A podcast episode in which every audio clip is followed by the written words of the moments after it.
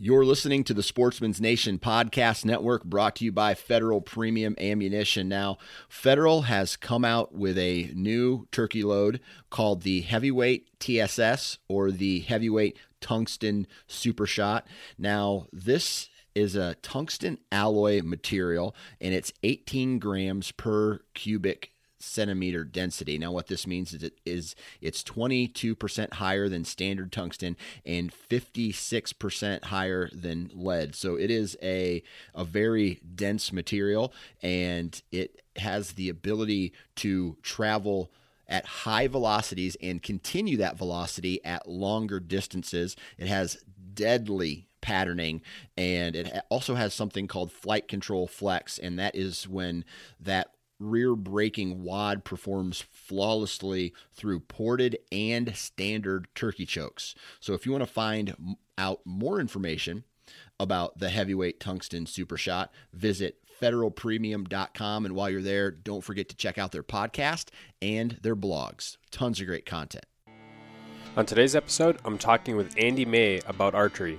He's a guy who takes great pride and enjoyment in really taking his accuracy to the next level with a huge focus on bow hunting effectiveness.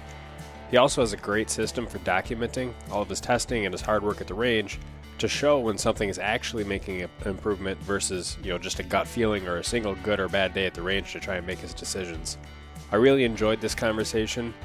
I feel like Andy's the type of guy who can really get into the weeds on a whole variety of topics archery related, but he also really understands the practical significance. We talk about his arrow building process, bow tuning, equipment in general, really, but then also dive into more archer specific topics like shot activation from both a physical and a mental standpoint, pulling through versus trigger punching, and when, if at all, it makes sense to deviate. We talk about dealing with wind, understanding how confidence going into the field can be a great advantage, while overconfidence can lead to issues. There's really a lot of good bits of information in here, and definitely some things that I learned that I can apply to my own shooting and practice.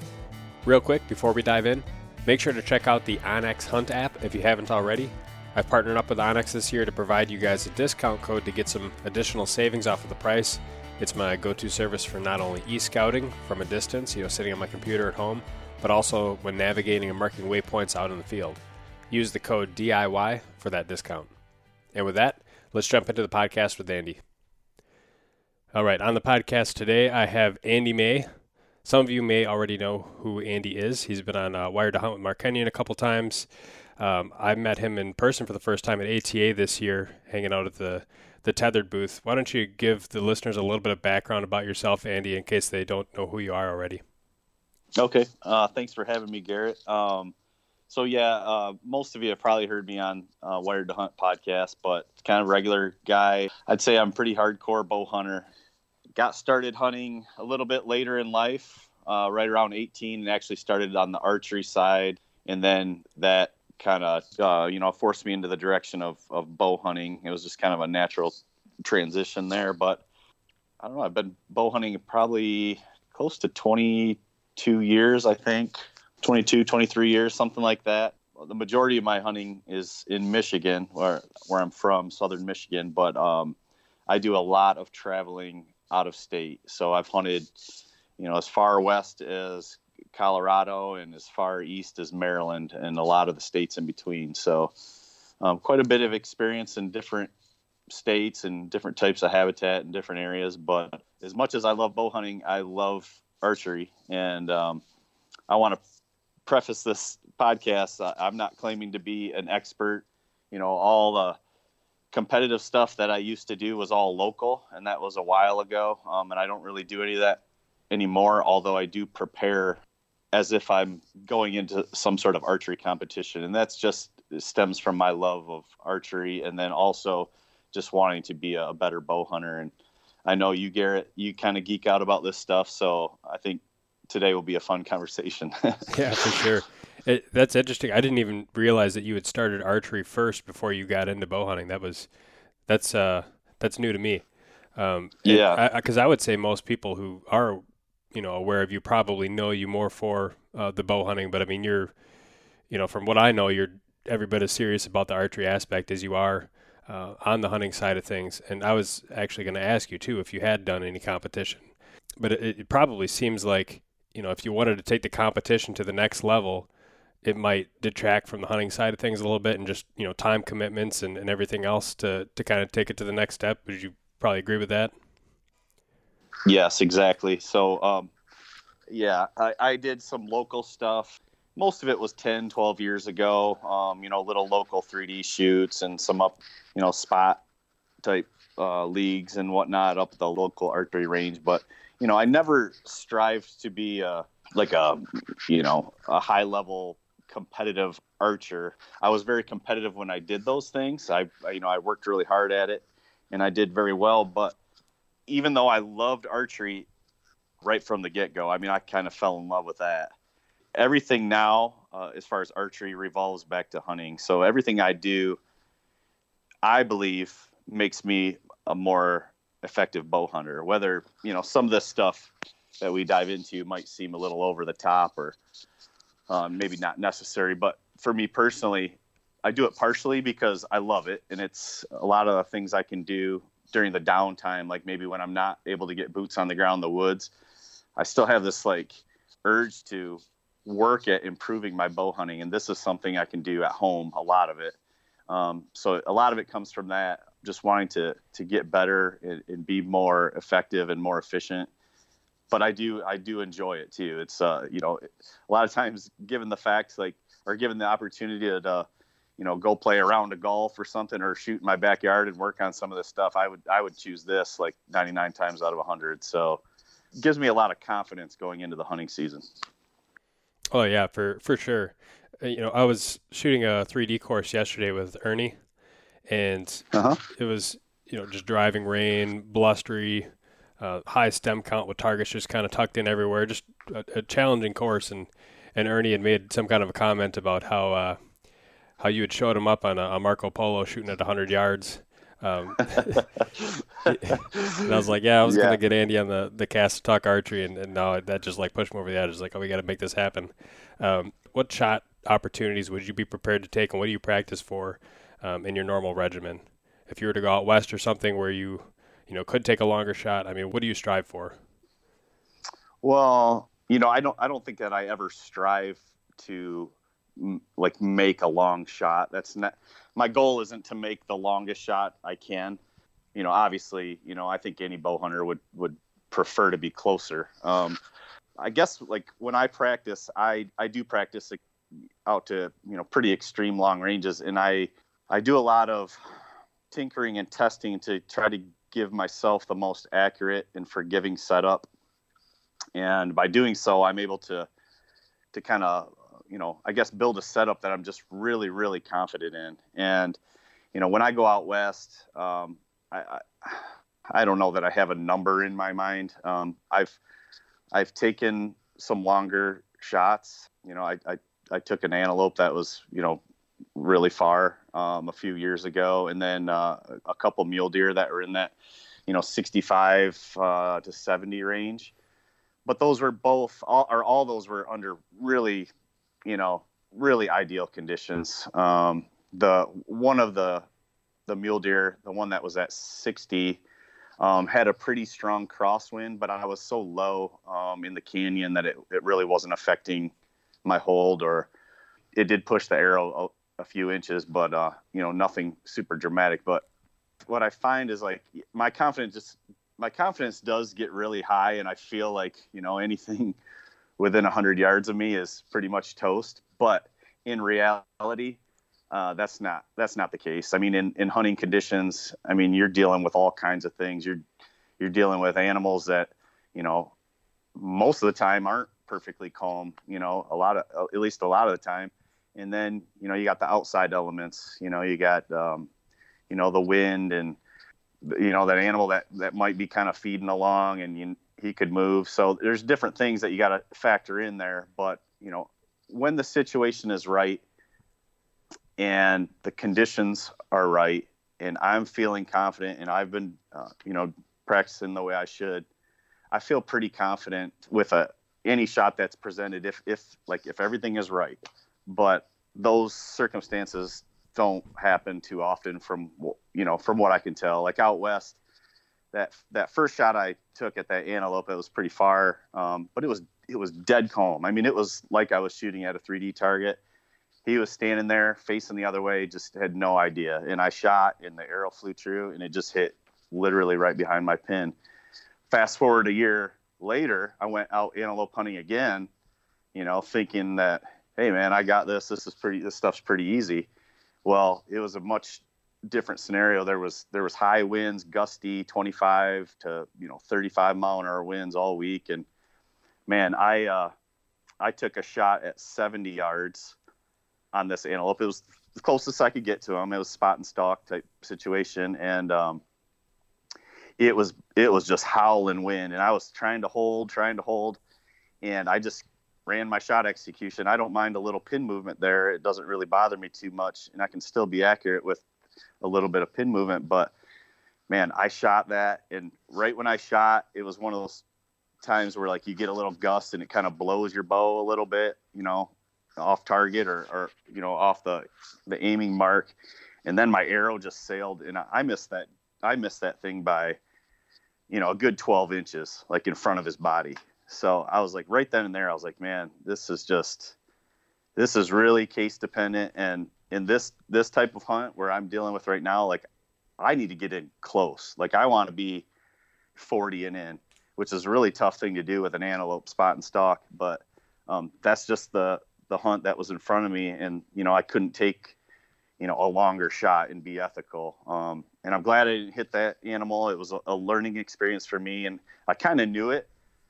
Uh, but what I think I was a little overconfident because you know all summer long I was you know shooting laser beams, and you know you think you can go out there and do that, but in a real hunting scenario, you know it doesn't always present like it does in the backyard when you're in flip flops, you know. right. No, those are good points, and you you're diving into some things on like the wind and stuff that I really want to to pick your brain on, and you know as we kind of get into those things. Let's take a step back and just talk about your overall kind of setup process. You know, you, mm-hmm. you got bows, you got arrows, right? Do you start with setting up your bow first, and you want to have your bow to spec ready to go, or do you kind of look at it from the arrow perspective first, and then you know figure out the bow part of it later? Uh, what do you like to set up first?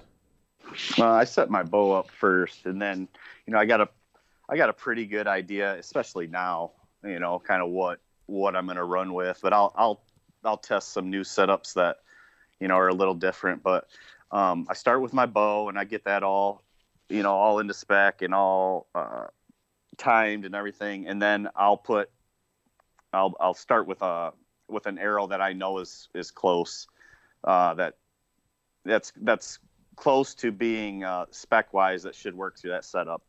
And right now, I've been running the same arrow setup for the last three or four years, uh, sort of. Like I've tinkered with some fletching and stuff, and we can get into that. But um, but for the most part, um, this arrow build was a result of a lot testing a lot of different um, like point weights and, and different shafts. I, I bought I bought several different types of setups that all theoretically, um, you know, spine wise and point weight wise should work through through my setup, and uh, I just I just shot them all. I shot them all um, a lot, and I shot them all at distance. And I like to I like to just kind of track um, my groups. Like I'll I'll record my groups, and and over time when I do that a lot, um, you know there's there's little patterns that kind of show up. Like this this setup had a much you know tighter group overall like on average than this setup. And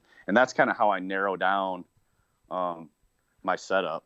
So but as far as like uh, specific arrow like i go into pretty pretty deep detail when i'm building my arrow meaning like i'll get my shafts um, uncut and then i'll cut them to length um, from both ends you know and try to get the straightest part of the arrow even though i do get the, the straightest arrow that they they make. Um, and then I'll you know install my components but when I'm doing that I'm, I'm weighing everything along the way just to kind of make sure everything kind of ends up being exactly the same weight. So if I got a shaft that's you know a grain higher I might pair that with an insert that's a grain lower than the rest um, I've found some shafts now where the components are very very consistent the tolerances are great um, but it wasn't always like that. In the past, I've had a dozen shafts that have varied as much as uh, 10 grains um, with the inserts installed. Like when I just bought them from the archery shop, just mm-hmm. say, hey, I need a dozen of these, and they they kind of build them right there. And then I'd go home and I'd start weighing these, and I was like, holy crap, you know, like this one's 450 and this one's 459 and this one's 460, and it was just like, wow, you know what I mean? Like it, even if it wouldn't make that much of a difference, say 40 yards and in, to me, like to my mental state, it drove me nuts. So that's when I started, you know, every year it seemed I started getting more and more into the kind of DIY right from scratch build and um, try to get everything, you know, as exact and close to weight um, as I can.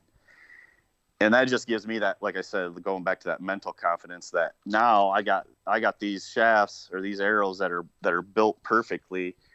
So i can no longer blame any of my mistakes on inconsistencies in my arrow um, you know it's all going to be it's going to all fall down fall back on like my skill and my execution but going back i'll you know what i did was i experimented with point weight a little bit i, I tend to use a, a somewhat moderately heavy insert.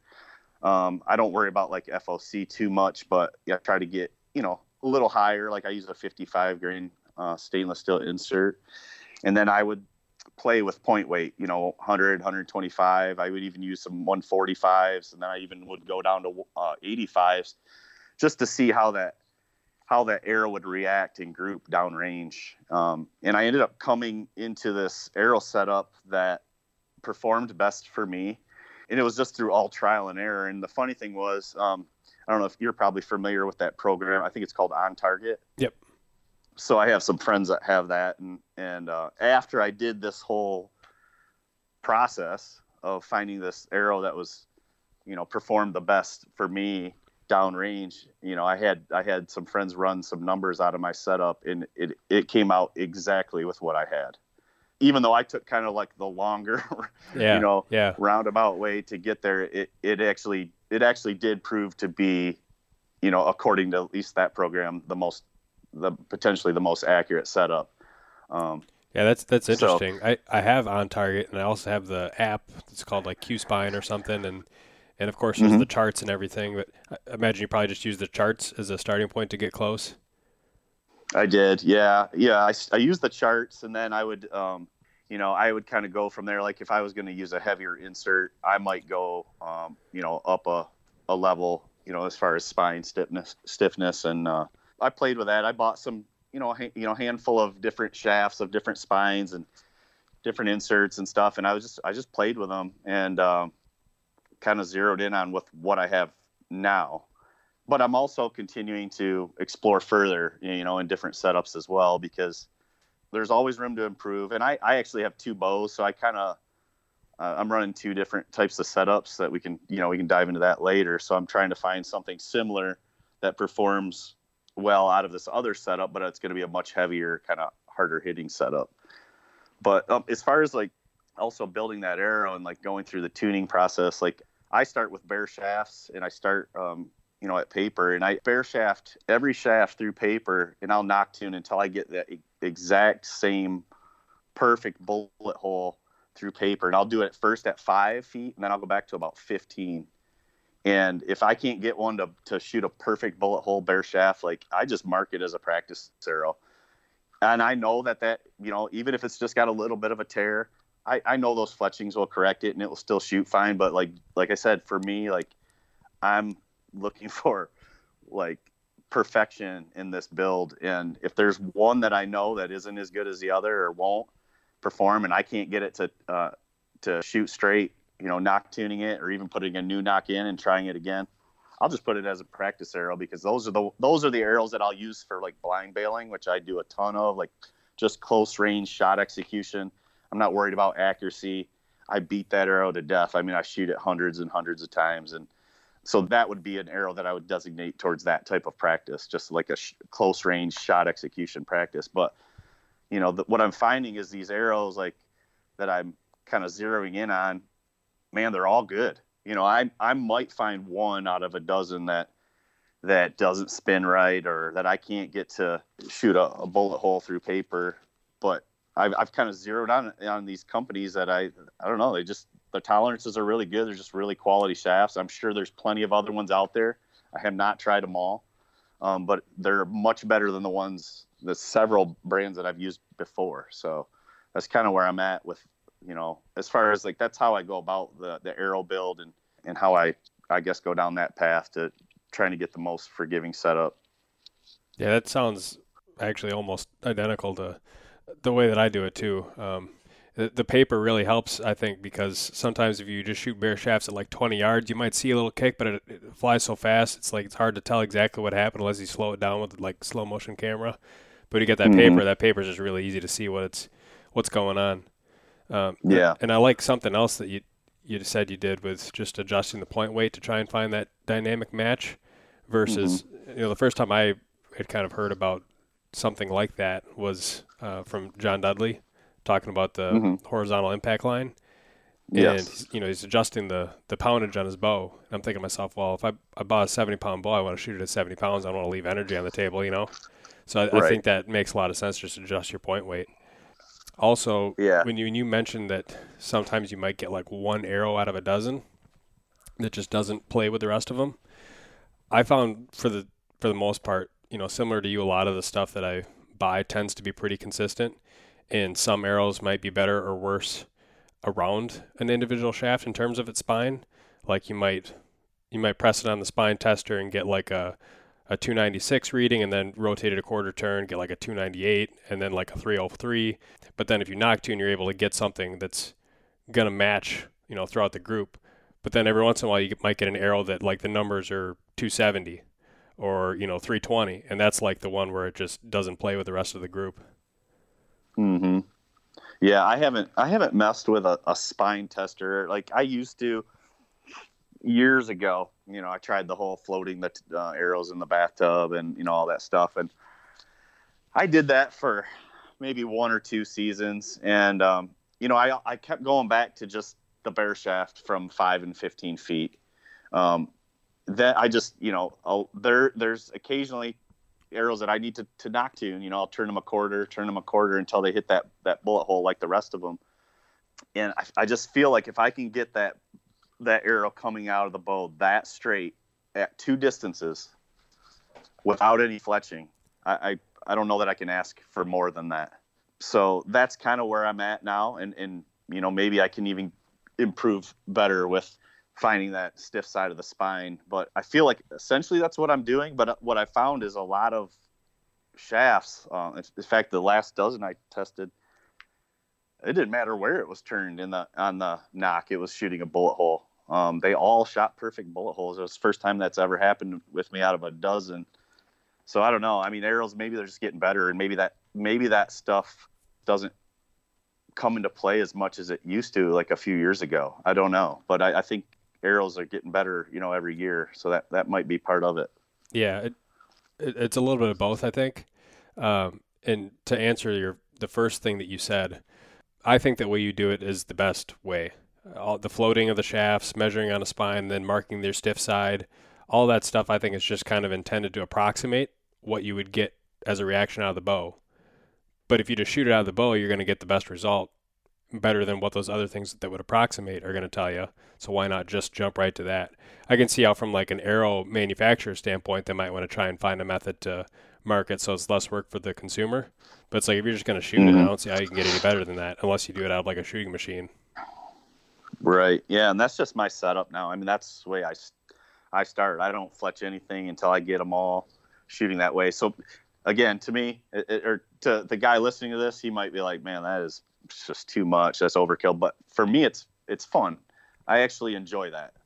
Like I enjoy that. Like some guys, like like I said, enjoy going play a round of golf. Like that's that's the round of golf for me. I like that. So it's just part of the process, and you know, just kind of gets my head into the the space of where I'm, I guess I've always wanting it to be, and that's just kind of striving for perfection or or to get better. So that's just kind of where it all starts right there. So I'm assuming you would do that nock indexing before. I mean, obviously you do that before you fletch your arrows and before you play around with point weights to get your you know perfect setup? Yeah. So right now, like now, I have you know a pretty good idea of like what my setup like. So you know, I'm not changing my point weight too much anymore. But yeah, I would nock tune, and then when I would get that perfect bullet hole, I'll just put a little, uh, you know, silver sharpie at the top, and then that gives me a reference so I can fletch all my arrows, you know, according to that reference. So all my fletchings sit on the shaft the same exact way. That's what I would do. And then yes, um, in the past I would go from there, and then I would mess with the, you know, the 85, the 100, the 125, and the 145 green heads and then I would shoot them. My and for me, my uh, I have you know for whatever reason this is just kind of what I do. But I have three distances that I kind of monitor my my grouping, and one is 40, 60, and 80. And I know what I can shoot. Like I have, um, you know, data going back several years with tons of different bows and tons of different setups. So I know what I can do at my best and um, so those are the numbers that I'm kind of always striving to, you know, end up at at those distances. So you know, when I'm trying a new setup, like if I can't ever get to those numbers, I just I go I scrap it or, or I try to tweak something to try to get it to that that next level. But I know what I can do with a, a, a setup that is shooting really really well and really forgiving. So th- that's kind of like my baseline. If I can't get there or really really close to it, I won't stick with it. I'll tinker and I'll tweak things or you know maybe give up on it altogether and for choosing your fletching configuration are you and i know you've you've tested this in the past and probably will continue to test it maybe on some of the new arrow setups that you're playing around with do you always as a rule now match the the direction of your natural spin? Um, is that just kind of a you know like a mental seems like it should be right type of thing? Um, or are you going to test both directions again? So a few years ago, um, when I, I I was able to get my hands on a, a really high quality camera where I could do some slow motion testing, I had it set up on this uh, like platform that was directly behind me and right over top of me.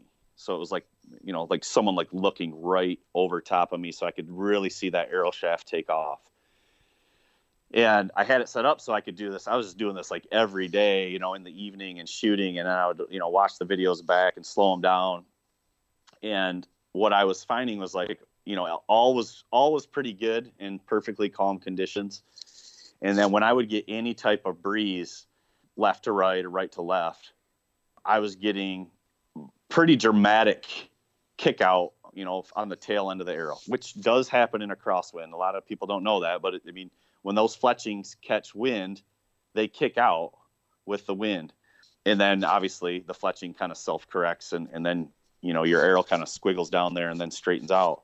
But what I was finding was like, it was really weird. My arrow was starting off straight.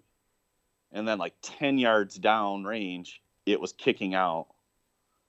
And then it was self correcting like almost when it was hitting the target at 40 like, yeah, I mean, probably it was probably self correcting at like 30.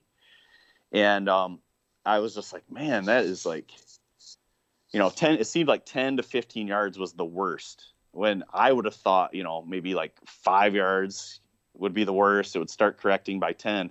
But I mean, it was like the worst, like, you know, right where you'd almost want a, a whitetail, you know, it's right, right at that range. And I just, I just kept, it was driving me nuts and I was like, man, that is just going to eat up my penetration. Why is it doing that? So I started. I mean, I was.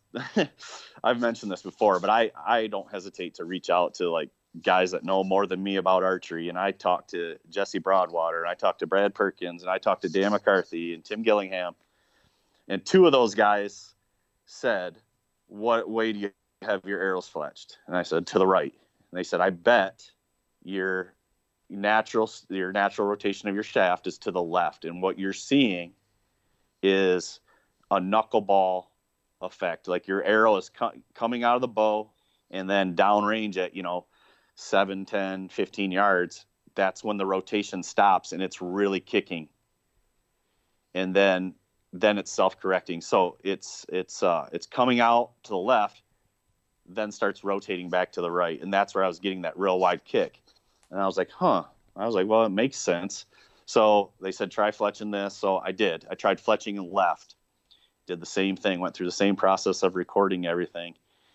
And what I saw was I got the same type of, of kick out in a crosswind, but it was less and it was much closer to the camera, much closer to the bow. So I was getting that kick out, which was the wind, you know, pushing the back end of the arrow, wasn't near as dramatic. I had some angles on my arrow, uh, the with the other setup. It was like it was like downrange. It was like 45 degrees. I mean, it was crazy. I mean, the point was pointing way to the right, and the tail is pointing way to the left, like a 45 degree arrow. And I'm like, holy smokes! So I knew that that wasn't, you know, something had to be off there, or something could be improved on. So what I did was I fletched it to the left, and I actually fletched it with a little more helical to get that kind of driving spin out of the get go. Because I was actually running a, a very weak offset, um, a very like a one degree offset, no helical at all, just straight clamp.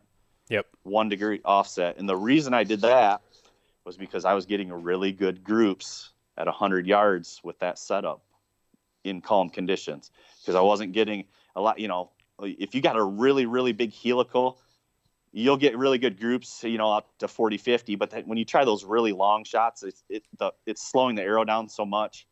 And you you will get you've heard these guys talk about you get like this parachute effect i was get that big time when i used to run a big big heavy helical um, so i was getting these really really accurate groups at 100 yards with that one degree offset but I really wasn't paying attention what was happening to you know b- before that, especially like in a crosswind. When I was shooting at 100 yards, it was always when it was perfectly calm and you know what I mean. So I wasn't I wasn't dealing with that. But once I started using the slow motion video, I could really see. So when I switched it to that left helical, and I did a, a mild helical, like a two degree.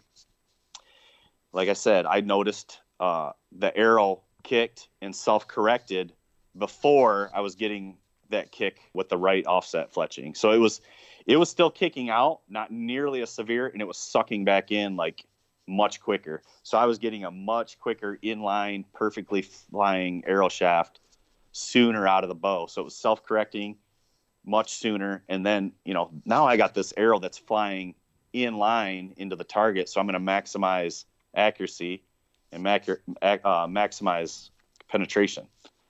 So I would have never have figured that out if I didn't ask those guys that are more knowledgeable knowledgeable than me or or uh, videoed it. In fact, Tim Gillingham was so interested in helping me, he had me send him all the videos. So we were going back and forth, and he just helped me a lot with that, and that that made a big difference. So then, going from there, I started experimenting with a, a four fletch left helical um, as opposed to my three, and I just I noticed more improvements. I've I've noticed better accuracy downrange, even less arrow kick, which I was kind of surprised because you would think you know four fletch has a little more surface area, but for whatever reason I was getting less kick, you know less less of that tail off to the side in a crosswind, and then the downrange accuracy. I mean I must have shot 80 to 100 groups and and measured each group, and it was it was clean and clear that the four fletch outperformed the three fletch for me, and that was with a field point. So you know, I didn't know what it would do with broadheads, but it seemed to translate right over to broadheads too. It was, it was you know, if I shot ten groups, seven out of the ten would be tighter with the four fletch. And that's with the same exact vane, just one. You had three of them on, one you had four. Um. So, yeah. So what I did, um, the first vane, when I had that right that right uh, fletching with a like a one degree offset. Those were the Fusion 2.1s. Love those vanes. They're great vanes. So then I switched to I switch use those same vanes and switched to the left, still in a three fletch configuration, and yep. I noticed the um, the improvement. Once I kind of settled in on a um, a left helical for my fletching configuration, then I started testing out new fletchings. So I was I was in this big kick like a few years ago, and I still I still to this day try different ones. But um, so I went from the Fusion 2.1. I used to shoot the two inch, and then I went to the 2.1s that are a little bit lower profile. I was trying to get again, I'm trying to get less wind drift, and then I went to their 1.75, which are tiny, and those are the ones I did in a four fletch. But they didn't do as well. They didn't do as well in a four fletch. My groupings were kind of, I don't know, they just weren't they weren't up to par, and for whatever reason. But those are the tiniest fletchings to this day that I've ever used. They were just they were just too small. It was almost like throwing a bare shaft down there. Mm-hmm. So then I went back to the Fusion 2.1s and did those in a four fletch, and they those were flying really really good. And then the next year, um, I I picked up two different um, fletchings. I can't remember what the one was, but the other ones were the Bohning Heat vanes, which I've talked to you about. And I did those. I just fletched those in a four fletch um, left helical, and then those clean and clear outperformed my Fusion 2.1s. Really? They were a little longer. They were a little longer and about the same uh, low profile, but you know, it's not like I shoot five groups and and you know whatever I whatever one wins, that's what I go with. Like I'll shoot these for a month, and I'll shoot these, you know, like I said, 40, 60, 80, and I'm writing down every single group. And then at the end, like old school, like paper pencil, I'm just like I'm adding them all up and dividing by the number of groups, and I see this average. Well, whether that's the, the best way to do it, you know, that's probably debatable, but that's just the way I've I've done it. And it just like I said, it just gives me so much confidence when I keep making these little tiny improvements in my setup. So that's where I'm at right now with the, the Bohning Heat vanes, man. They are they're quiet. I love that. They're the quietest vane I've shot. Those those fusions though, are pretty quiet too. They're very very quiet. Um, they're low profile. They don't have a lot of drift. They're grouping extremely well, and they steer my broadheads well, fixed and mechanical blades. So right now they're doing everything that I want them to do. So this year I picked up some uh, of the Max 23. Those are like those really low profile vanes that Dudley uses with his mechanicals. Mm-hmm. Then I picked I picked up some TAC vanes, the Matrix version, and then I also got some uh, some of the Day Six uh, fletching. And so far, what I found, the TAC vanes, the Matrix version, a little loud. They're a little loud for my taste. Didn't group as well as my Bohning Heat vanes. To be fair, I didn't shoot like 60 or 80 groups with them. I shot probably 20, but they were noticeably louder, so I just kind of I just decided not to go with those. Now the Max 23 are much lower profile even than my heat vanes, and they're great as far as like reduced wind drift. They're really really quiet, but so far from what I can tell, I'm just not getting the long range consistency, um, you know, at those longer distance, you know, 80, 100. I'm not getting the grouping like I do with my heat vanes. So for me so far, the day six ones I'm really liking. They're a little, they're much softer. Um, they seem to be really quiet. I have not shot those yet at long distance. I actually have those on a different arrow setup right now. But um, I'll be testing those because so far I really like those. But as of right now, those Bohning Heat vanes are just man, they are just money. And I've turned a few people onto those, and they just love them. And they're So they're really inexpensive compared to some of the other options I was investigating. Um, Yeah. You know, I told you those those silent night vanes. There's, you know, the big marketing claim is they're half the noise of other vanes, different manufacturing process and whatnot. They're like, it's almost like a dollar a vane. Whereas the Bohning Heat vanes, you can get like a hundred pack for like twenty bucks. yeah, yeah, and maybe those are quieter. I mean, I don't know, but uh, I did some noise testing. Uh, it was two years ago, like with a decibel meter, and I put it. I whether this is scientific enough or not, that's again debatable. But I put it on like a sawhorse, like right under where my arrow would travel. So I was shooting at like 60, and then I had the sawhorse at like 30, and I just had the decibel meter right there, and I was shooting over it, like literally over it, almost hitting it. And uh, that might be a little overkill, but just some of the videos I've seen, some hunting videos of that that slow motion, I'm I'm fairly certain that some of the reactions we see from from animals are from noisy fletching, and and some of the noisiest ones out there are the most popular, and those are the blazers. Those things are noisy as heck. I I don't like them, but there you could definitely just have a buddy stand off to the side downrange a little bit, like in a, at a safe angle, and just have him listen, you know, and shoot a few. When I did that with my buddy Tom um, with those TAC vanes, he's like, "Man," he goes, "What are those second ones you shot? Those are loud." so so even he just not even knowing that, um, you know, which ones were which, like he could tell the difference very clearly. He's he said that third, he goes, whatever that third one, he goes, the third one and the second I can't remember which one it was. I think the TAC vane was was first, and he goes, whatever that second and third ones. He goes, those were very close, and that was the heat vanes and those Max 23s. There's a video on YouTube Kyle Davidson put up. He has the DCA Custom Arrows company, and he shot at 100 yards with like I think seven or eight different vane configurations and had the camera set up at like 50 that he was shooting over. And Uh-huh. it was it was pretty eye opening. Like the differences between the quietest ones that he shot was like the Max Stealth and the um, the TAC Driver, which is their lower profile, longer one. Um, Yeah. And then uh, compared to some of the higher profile ones, significant difference in how much hiss, especially when you're when you're going like right over and past the camera. It seems like sometimes if you were to like pause the video right as it was about to go over the camera, it'd be much harder to tell the difference. But after the arrow Mhm. passes over, you get that huge like Doppler effect noise, and it really Mhm. exaggerates the noise. So I don't know always how much of a difference it makes. You know, if the noise up to that point, like as it's coming, is similar, but I'm sure it makes some kind of a difference uh, that those animals can pick up on.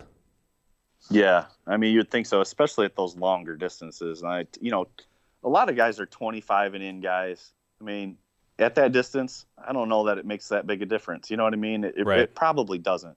But you know, I've started going out west, and you know, if if you think you're going to get a, a spot and stalk opportunity and an antelope at 25 yards, I mean, that is hard. I mean, there's there's not too many situations where where you can even remotely get that close because of the where they live. Um, you know, in that that flat type, you know, sage country, it's really difficult. The closest one I shot was a doe. Um, that was 35 yards, and she was like in the perfect spot for me to do that.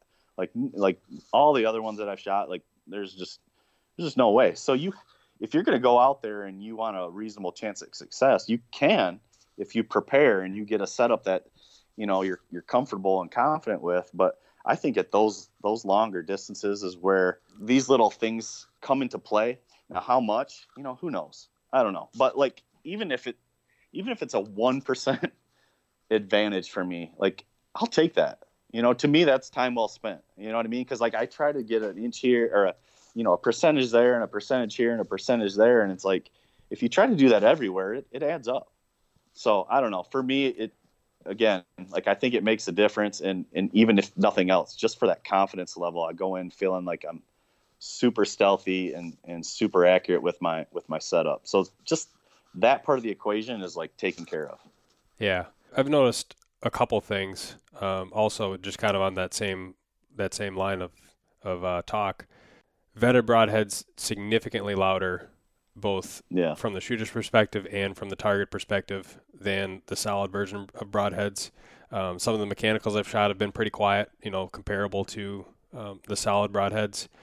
Arrow weight, I don't even have to put a camera up. I can just tell by shooting the bow that if I shoot like a 500 grain versus like a 650, it's a noticeable drop in, in overall noise. And obviously, there's Mhm. other trade offs that come along with that.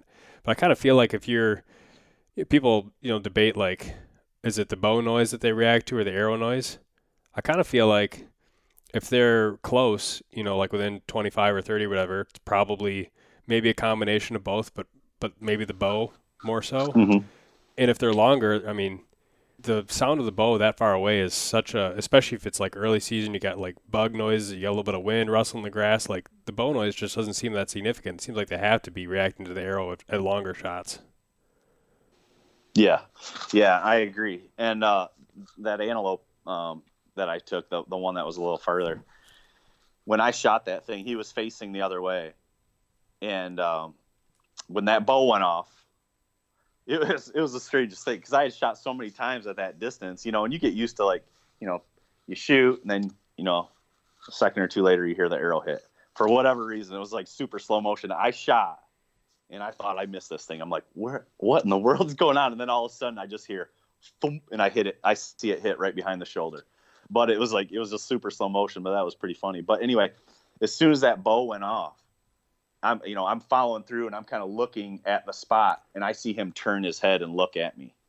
So he heard that bow, but he was so far away, it just didn't matter. It was just like a, it was just a noise. Like what's that over there? It wasn't Yeah. startling. It wasn't like a, like a a jolting noise like it is when you're you know when he's at standing at 20 and it's perfectly calm like that especially like when you're under in a canopy and stuff that it like it compounds it like almost echoes it's very startling to them so they yeah they flinch and they drop so yeah i think you're right at those longer distances i think it has more to do with with the noise of your setup coming through and uh like you said a mechanical, a low profile fletching, a heavy arrow. Those are all things that are going to be help you out in that type of situation. But there's trade offs, so you got to kind of find what suits your style best. Like some guys are, you know, right now the rage is real heavy, um, you know, real heavy arrows, bone crushing arrows, and you know, I absolutely see the benefits of that. And you know, the Ranch Fairy and all his videos, and people are are jumping on that, and and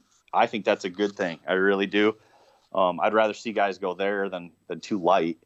Um, but for me personally, I'm building a setup like that more more so for like elk, but I do a fair bit of ground hunting for whitetail, and I really like a a heavy hitting uh, setup for that. But everything else, I'm, I'm more of a shot placement, pinpoint accuracy minded hunter, I guess. So I'm I'm thinking, what setup can I find that will give me the flattest trajectory, the quietest flight, the most accurate grouping, the most forgiving setup if my form isn't 100% on this shot. And that's what I tend to gravitate towards, you know, and, and maybe it's just, it's, it, it might be just that I just hold some of those things a little higher. I value them a little more than say the guy that wants the arrow that's going to punch through that shoulder, you know, if that deer moves. Like I don't I don't think about that. The way I'm thinking about it is I want that arrow to hit right behind my pin. Yeah. You know, so uh, I'm not saying I'm right. I could argue against myself and say this is the better way to go. Um, you know, especially if you're going to if you're going to be 40 yards and in, I would say go with that. But that's not me. You know what I mean? That might be me on a, a particular day or a particular hunt, but I like to be able to take an animal further if I'm confident in it, if the situation is correct. And that, I mean, that's me saying like last year I I passed some deer that were, you know, in the mid 40s yardages that I passed last year because it was just too gusty and too windy, and I just didn't feel confident in the shot.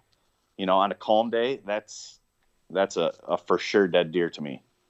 So you know, you you get to a point, I guess, where you you you need to be responsible enough to make those choices. You know, a younger Andy, well, I know, and, not not because I didn't care what happened to the animal, but maybe I was just overconfident and thought I could just overcome the elements. Would have maybe t- taken that shot, and then you get you know you get one that's high in the back or something with crappy penetration because you're getting such a strong crosswind.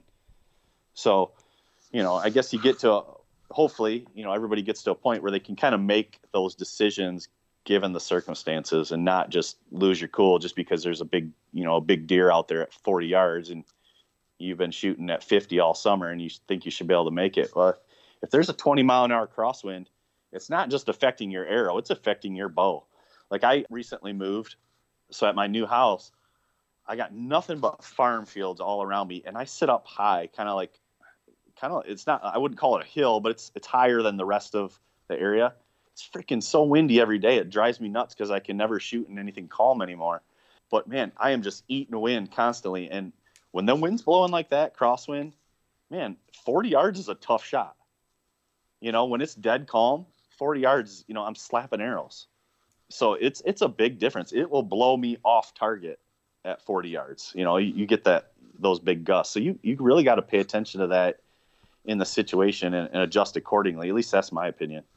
Yeah, that's no. You bring up a really good point. I was going to ask you about that specifically because I mean, even yesterday when we were shooting that 3D course, it was you know pretty blustery, and I specifically remember uh, there was a, a mountain goat target out at 60 yards, and I'm trying to hold, you know, on the vitals and, and pull through my shot, and my my sight is literally my pin float is off the it's like in front of the head, and then it's like on the butt, and then it's like in the ground. I'm like, how can I pull through and like you know, it's like, yeah, I can look at the spot, but I mean, there's a, just as good of a likelihood as the shot breaking like six inches in front of the target as it is in the vitals. Um, yeah. I almost feel like in some of those scenarios, like I obviously wouldn't take that shot in the field, but you know, if I'm shooting at a target, I almost feel like those types of scenarios, I'm almost more accurate, just like getting the pin Punching. on there for like a half a second, just punching it just to get it, you know, remotely close.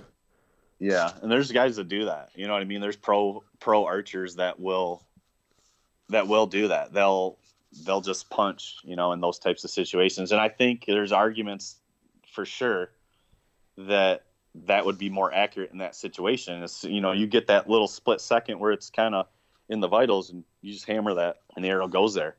And so I don't even I don't even know if I want to say this because I don't like the whole target panic thing with me. Like I'm sure you've heard, like I I dealt with that bad, but 99% of the time when I'm shooting at an animal, I am just pulling, pulling, pulling, like just actively pulling through my shot to get that unanticipated release. But what I found by because I've been doing that so long, I can activate my release a lot of different ways without getting punchy or anticipating. Now, I'm not saying I could do that long term. Like I can throw an index finger release on right now, and I can go out and I can hold that pin on that target with my finger on the trigger, and I'm gonna have I'm gonna have no urge to punch it at all. And usually, how I would uh, execute my index finger release is I would hook it around, and I would just again pull, pull, pull, pull until the shot breaks. But if I want to, if a if a deer's coming through quick, or I got a, a quick opening, or he, you know, I got to get it, I can absolutely hold that pin there with my finger wrapped around the trigger and then I'll just slow squeeze the trigger, and that activates it much quicker. So I'm not necessarily punching it, but it goes off like right now. What would happen if I personally think, maybe for me and probably for a lot of guys, if they went back to an index trigger or or a thumb or whatever, and they started to practice that kind of more that command style, like okay, squeeze the trigger, squeeze the trigger. Those are some of the things that end up bringing people back to target panic and you start getting to those bad habits of trying to time the release and you start punching the trigger. So I do not make a habit of doing that, but if the situation calls for it, I use a th- I've used the thumb button almost exclusively. A couple deer I've shot uh, in the last couple years with a index finger, but if I need to make it go right now, like right now, I'll, i can just make a, I almost essentially just make a fist. So I just kind of I just kind of squeeze my whole hand, not just my thumb. I just think of it as like I'm making a fist. And as soon as I even think about doing that, that arrow's gone. So it's it's almost like punching the trigger, except I'm not thinking now, now, now. I'm just thinking make a fist, hmm. and it goes. So I can execute it like that and have it go a little faster. But I've had no problem at all if I need it to go a little faster, to just pull through a little more aggressively. When I first started shooting like this, kind of that back tension or increasing back tension pull through, I I used a very very heavy trigger, and that was because I was coming off target panic really bad, and I was at risk of punching the trigger. So I set it really heavy, as heavy as it would go, and I had to basically pull that bow apart to make it to go. But what that did is that taught me that execution. It ingrained that pull through motion when that all became natural to me, it just became habit. There was no fear of punching anymore. I had no anticipation, no worry. Then I started lighting up the trick, lightening up the trigger because what I found was when I had it that heavy, is as I was building tension, my pin movement started increasing. The the heavier I had that trigger, the harder I had to pull. My pin went for kind of from a, like a calm float to more of like an erratic dance, and I didn't like that and I didn't like that I had to pull, pull, pull so hard, and you know wait on that bow to go. So what I did was I slowly, incrementally, just lighting, lightening up the trigger a little bit. And I wouldn't recommend anyone doing this if you're trying to beat target panic. Stick with that heavy trigger for a while, but then once you master that, you feel good and comfortable with it. Then you can lighten it up a little bit. It's a little more favorable in a hunting scenario or even a target scenario, really. So then now I have it set light enough where, you know, as soon as I start building pressure, it's like, you know, let's just say I'm shooting, you know, in the backyard or a deer at 20 yards, it's calm. I'll put the pin and I just let the pin float. And then when I'm getting ready to shoot, I just start pull, pull, pull, arrow's gone about that quick. Now, if I want to make, if I need to make it go quicker than that, I have no problem pulling through a little more aggressively and it's gone about half that, that time. So I practice, and it's important for guys to do this, especially if you're using that pull through motion. You don't want to get into a habit of always executing your shot in the same type of window. Let's say your typical shot execution is four seconds. Like once you get to anchor, once you settle your pin, everything's lined up, and then you start pulling. Let's just say in the backyard, you know, you get in this groove, it's like four seconds, 4.5, four seconds, 3.9, whatever. You're always in that window Well, then you get in a situation out in the woods where your muscles are tense, the adrenaline's pumping, um, and you're you start pulling, but maybe you're not pulling as hard as you would, uh, you know, in the backyard when everything's calm. And now all of a sudden that shot's taking five, six, seven, and that can cause some guys to get rattled a little bit. Like, whoa, whoa, why isn't this going off? It's just like a little mental blip. So you got to you you got to kind of redirect your mind to to just keep pulling, pulling, pulling, and eventually it'll go. But one tip I can give because I made this mistake of getting in that that groove of always executing in that same small window. When you're practicing, try to execute quicker once in a while, but still use that pull through. Try to get it right settled and then pull, pull, pull, boom, and it goes. And then other ones go the extreme opposite. Try to imagine that you're going to pull through for 10 seconds to make that release go off. And I think I, I, can't I don't know if it was Dudley or what. It was a drill that he he recommended. It might have been him. But man, that was so helpful to me. So then I can just let that pin settle and let it float and I just as slow as I can build pressure. Build pressure. Build pressure. And I'll try to make it last as long as possible before that bow fires. And what that does is it just doesn't let your brain get in tune with a certain moment or a certain split second when that bow typically goes off because that can cause a little mental blip when you're trying to execute on an animal. So now, because I'm able to do that and I've, I experience, you know, all the ranges of that spectrum all the time, it doesn't faze me when, you know, I'm pulling on an animal and it's like, you know, my muscles are all tense and like I'm just not, I'm pulling, but I'm clearly not pulling like I am in the backyard because I'm tense or stiff or adrenaline or whatever but I'm just able to sit there and be patient on that on that pin and just keep pulling and keep executing until it goes. Yeah, I feel like you just opened up my brain and like looked exactly into what is going on inside my head over like the last several weeks because I, yeah. I have gone through like the same. I, I think my thumb trigger I have it set. It's set a little heavy right now, but I'll I'll have that exact thing happen where if if I'm used to it going off in like let's say four seconds and it takes six, I'll start get I'll start getting nervous. I'll double clutch, right? Yeah. Like I, I know it's just creeping in, and sometimes I wonder like, okay, well, uh, a lot of that's just like how much did I not put enough pre-tension on the barrel um, before I start pulling? Am I am I better off, you know, setting that initial pressure and then just trying to rock the release like a a hinge? Um, and mm-hmm. not get that additional shake that comes in by pulling too hard against the back wall, especially with the limb stops and there's no movement there. That uh, that's a really good insight that I'll probably have to to put into place. It sounds like maybe the, the next best thing for me is to try that drill, uh, where you, mm-hmm. you, try and get it to go off a little bit quicker, and just or and try to get it go, to go off a little bit slower, and just force myself through where I'm not having any anticipation, no matter you know what's happening, and then from that point, go ahead and start lightening that up a little bit until it's going off in a reasonable amount of time without increasing my pin float.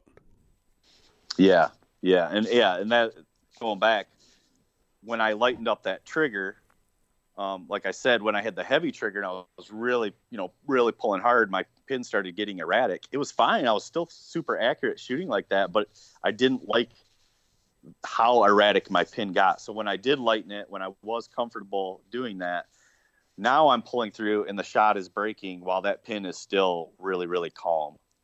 Um, and you made a great point too. Like, you know, when you're, when the adrenaline's pumping and there's, you know, what you've been waiting for all season is on the line your form is not what it is in the backyard. You know, it's just not like your your your neck is tense, your shoulders are tense, your grip probably isn't relaxed.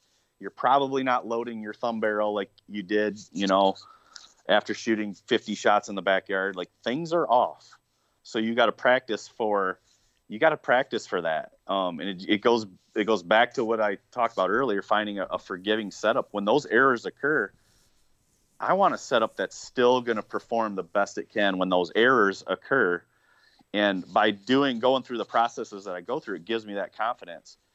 And then by practicing those those things like we just talked about, like you know, making it go fast, making it go slow, it just kind of prepares your brain for the inevitable that is going to happen when you're drawing back on a big buck. That you know, things are freaking hectic. You know, I mean, once in a while you get this deer that's coming through and he's slow and he's strolling through and yeah your your adrenaline's going but you're able to calm yourself down with some breathing techniques and he's at 15 yards and you just know and it's it's easy to do. But man, the majority of them for me are not like that. They're adrenaline pumping and it's like it's happening fast or whatever the anticipation is building and it's just like i know i'm not at my best. I know i know i'm not going to make a release in a shot that would look like it does in the backyard. So i know there's going to be some errors there. So that's that's at least how i feel like i can prepare for that. So i don't know. I don't know if that makes sense but it sounds like you're kind of going through what similar to what i went through. Yeah, i, I went through that like a couple years ago. And to be 100% honest, I don't know that I've ever pulled through a shot totally on a deer that's within 15 yards. Usually it just if if I got something super close, I get to full draw and it's almost like this, you know, kind of moment of clarity where everything just kind of settles and then it just Mm.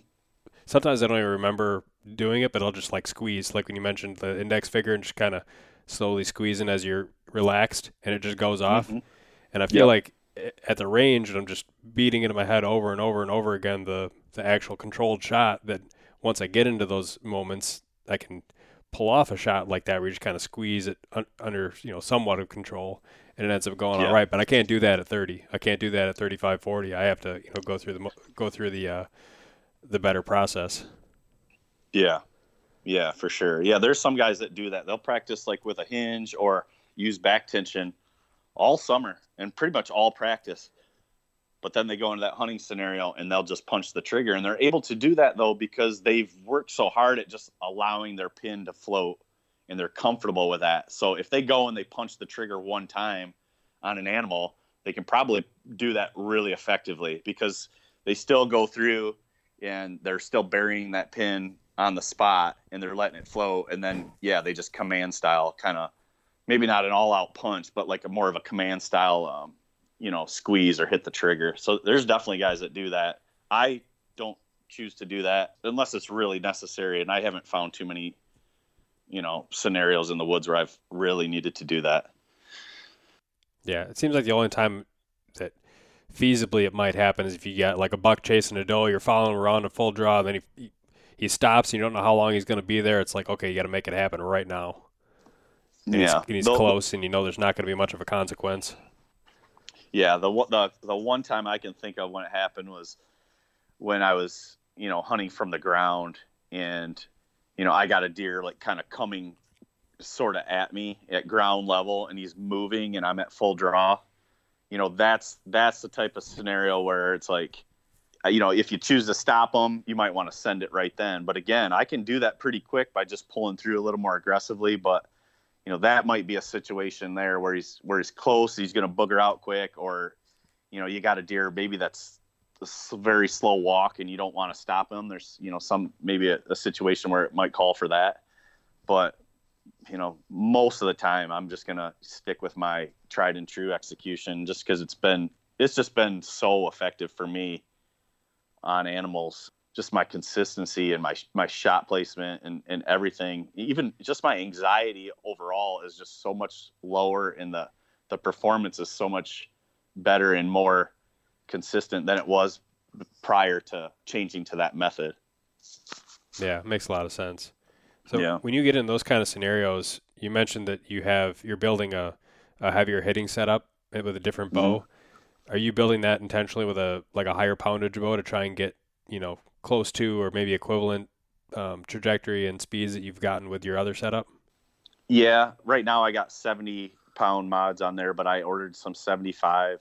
They're tuned perfectly right now with the 70, so I don't know what the 75 pound mods will do. If it, I, I think it will still work, but right now I have uh, 125 heads on there. So what if I think at the very least I might have to drop down to like a 100 grain head, which you know I don't know. It, you're kind of giving here and taking away from there. So I don't know. I'll, I'll probably do what I normally do and just test both setups against each other to find what's the most accurate and what's the most forgiving. And this is the the, the bow that I'm going to take elk hunting.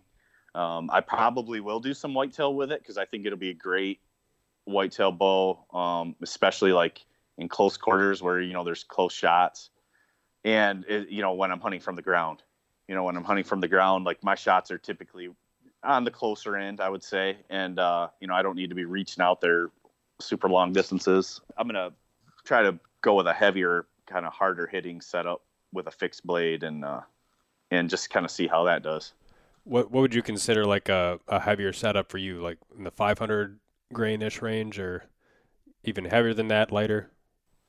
Yeah, I'm, i mean, I'm going to come in heavier than that for sure. I'm probably going to be in that 530 to 555 range, which you know isn't. I wouldn't call that super heavy, but it's it's heavier than what I normally go with. My hunting arrow the last three years has been 441.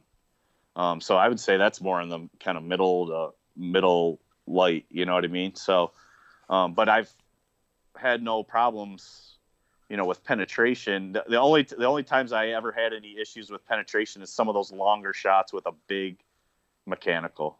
Um, some of those big two inch, uh, like a Rage Trypan, which is a great great mechanical. Um, but you know, you get out, you know, 60, 70 yards. I haven't gotten a pass through on those, although it's killed very, very quickly. Um, you know, very quickly, and a lot of devastation and a lot of blood. So yeah, I'm gonna I'm gonna end up probably with this other setup. I'm guessing in that 530 to 550 range, somewhere in there. So yeah, I'm excited. I've been shooting it now. I've been testing it. Um, just my group's at 40 yards, and so far so good. I mean, they're they're shooting really really good. Um, and I'm waiting for you know some calmer days to get it out to like you know 60 and 80. Even though I'm this, this isn't a bow where I'm you know going to take out west and potentially have longer shots, but still I'm gonna still going to go through the process of getting that you know most accurate setup. I don't want something that just hits hard that I can't hold a good group with at 40 yards. Yeah, I'd be curious to see if your sight tape is any different with that heavier setup compared to the lighter one um, even if you're getting similar speeds out of the bow. I know I had just done some like quick testing at like 30 yards shooting through a chrono, and the heavier arrows would retain their speed a little bit better, although they were coming mm-hmm. out of mm-hmm. the bow slower. So that'd be something that's just interesting to see. I know that if you shoot like an absurdly heavy arrow, there's like almost there's like just tiny percentage of velocity lost by the time you get out to really far ranges. But with mm-hmm. those lighter arrows, you might be losing 30, 40, 50 feet per second by the time you get out to 80, 100 yards. Um, right. Yeah. I've had people tell me that, you know, at some point that heavier arrow will actually catch up to the, the lighter one, you know, in trajectory out at long distances. And I, I personally haven't tested that. I know that's true with bullets, but uh, yeah, that would be, that would be really interesting. I, I know the physics is there. I just don't know where that would actually happen. You know, if that's like a realistic right. like hunting distance thing or my guess is by the time it becomes reality it's probably such a big discrepancy between the two setups that you wouldn't be like those wouldn't be the two setups you'd be comparing uh, you know like one would be way too heavy for what you're trying to do. One might be way too light. Um, yeah. if you've tested two setups that are 50 grains apart from each other it might not be that substantial of a difference. Right. Yeah exactly. Yep. Would you say you're more of a mechanical guy than a fixed or is it kind of a little bit of each? Um, I, I actually carry both in my quiver. Um, I've killed absolutely killed the majority of mine with a mechanical.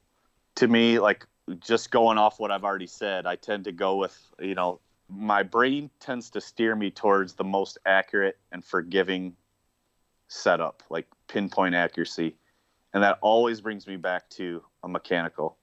But I definitely think there are some major advantages to shooting a fixed head uh, certain scenarios I think are more favorable, uh, you know, with a fixed head, and I think some scenarios are more favorable with a mechanical. Um, you know, I can get my fixed heads to shoot right with my field points, you know, out to like 50. Well, usually depends on the head, but usually right with them out to about 50. After that, I start noticing a little more wind resistance, and they they hit a little lower, which is you know that, that just happens. But man, when I get a crosswind and I have a mechanical on the head, those wings just, I'm, I'm sorry, a fixed head on the front of the arrow, those wings of those blades just, just really can catch that wind and have it do some wonky things that, you know, a, a real tight mechanical just won't do. I, you know, I could shoot as accurate as possible, you know, great groups with those fixed heads, and then I'll shoot it out in windy condition. I'm just like, geez, man, thing looks like you know, it's just it's just going all over the place. You know, catching that wind up front. And there's you know a Shuttle T or a Muzzy Trokar. It's minimal. But you throw something on like a big two blade Magnus or something like that, it's much more noticeable. So, you know, I don't know. When I'm hunting from the ground, I like to have a fixed head. Um, when I'm hunting out the ground, whitetails, use typically closer shots. Maybe a long shot would be 40 yards. I like to have a fixed head, you know, something where I might have a, an odd angle, maybe a quartering to, a heavier, you know, a heavier setup, a, a, a good penetrating broadhead. That's kind of my go-to. But almost every other scenario, I like a mechanical, and that's not to say I like any mechanical. There's really only two or three mechanicals out there right now that I would even use. I think there's a lot of mechanicals and a lot of heads out there that will obviously kill deer, but um, there's just certain ones that for me have been tried and true. They seem to be extra tough. They seem to be really accurate, and they seem to do a lot of damage and put deer down fast. And one thing you didn't probably didn't know about me is I'm I'm red green colorblind, so I have a really hard time following blood trails. A lot of my trips are solo, and um, I like taking solo trips. Like it's just not always. I go with friends too, but I like my solo trips because it's just I'm around people all the time, and that's my time to be away from people. But man, when when an animal takes off and uh, I don't see him go down, it's much more challenging for me to follow that blood trail than probably you. I've been on blood trails before, and I'm looking hard, and my friends will be like, "Andy, you're standing on the blood trail." You know, so it's it's really hard for me to to pick it out. If it's obvious, I can find it. Um, if it's pinpoints, it's I can usually follow it, but it's really slow going. Um, even my daughter picks it up like way quicker than me. When I started using, you know, a few of these mechanicals, I'm getting better blood trails, which is a plus for me. And the deer are going down uh, on average much quicker. But you know, there's some I don't know, there's some give and take with those, but like, you know, I've for instance, I've shot the last 5 or 6 bucks with uh, that Rage Trypan head and I know Rage gets a bad rap. I, I don't know that I would shoot any other Rage. Their original one was junky. I don't like their no collar one, but that Trypan has a little bit more swept back um, blade. It's got really thick blades, and it's just got that really strong, like ferrule and, and pointy tip. That really uh, like good penetrating tip. I mean, every deer I've shot on that has went less than 80 yards, and I've either seen them or heard them crash. I mean, it's just just devastating. Now that's the same head that I shot my muley in Nebraska with uh, last year. It was 70 yard 70 yard shot, perfect double lung shot. Didn't get an exit hole. So I mean, right there you get you know some give and take. Now that deer went down a hill, up a hill, and tipped over. So he ran probably 60 yards.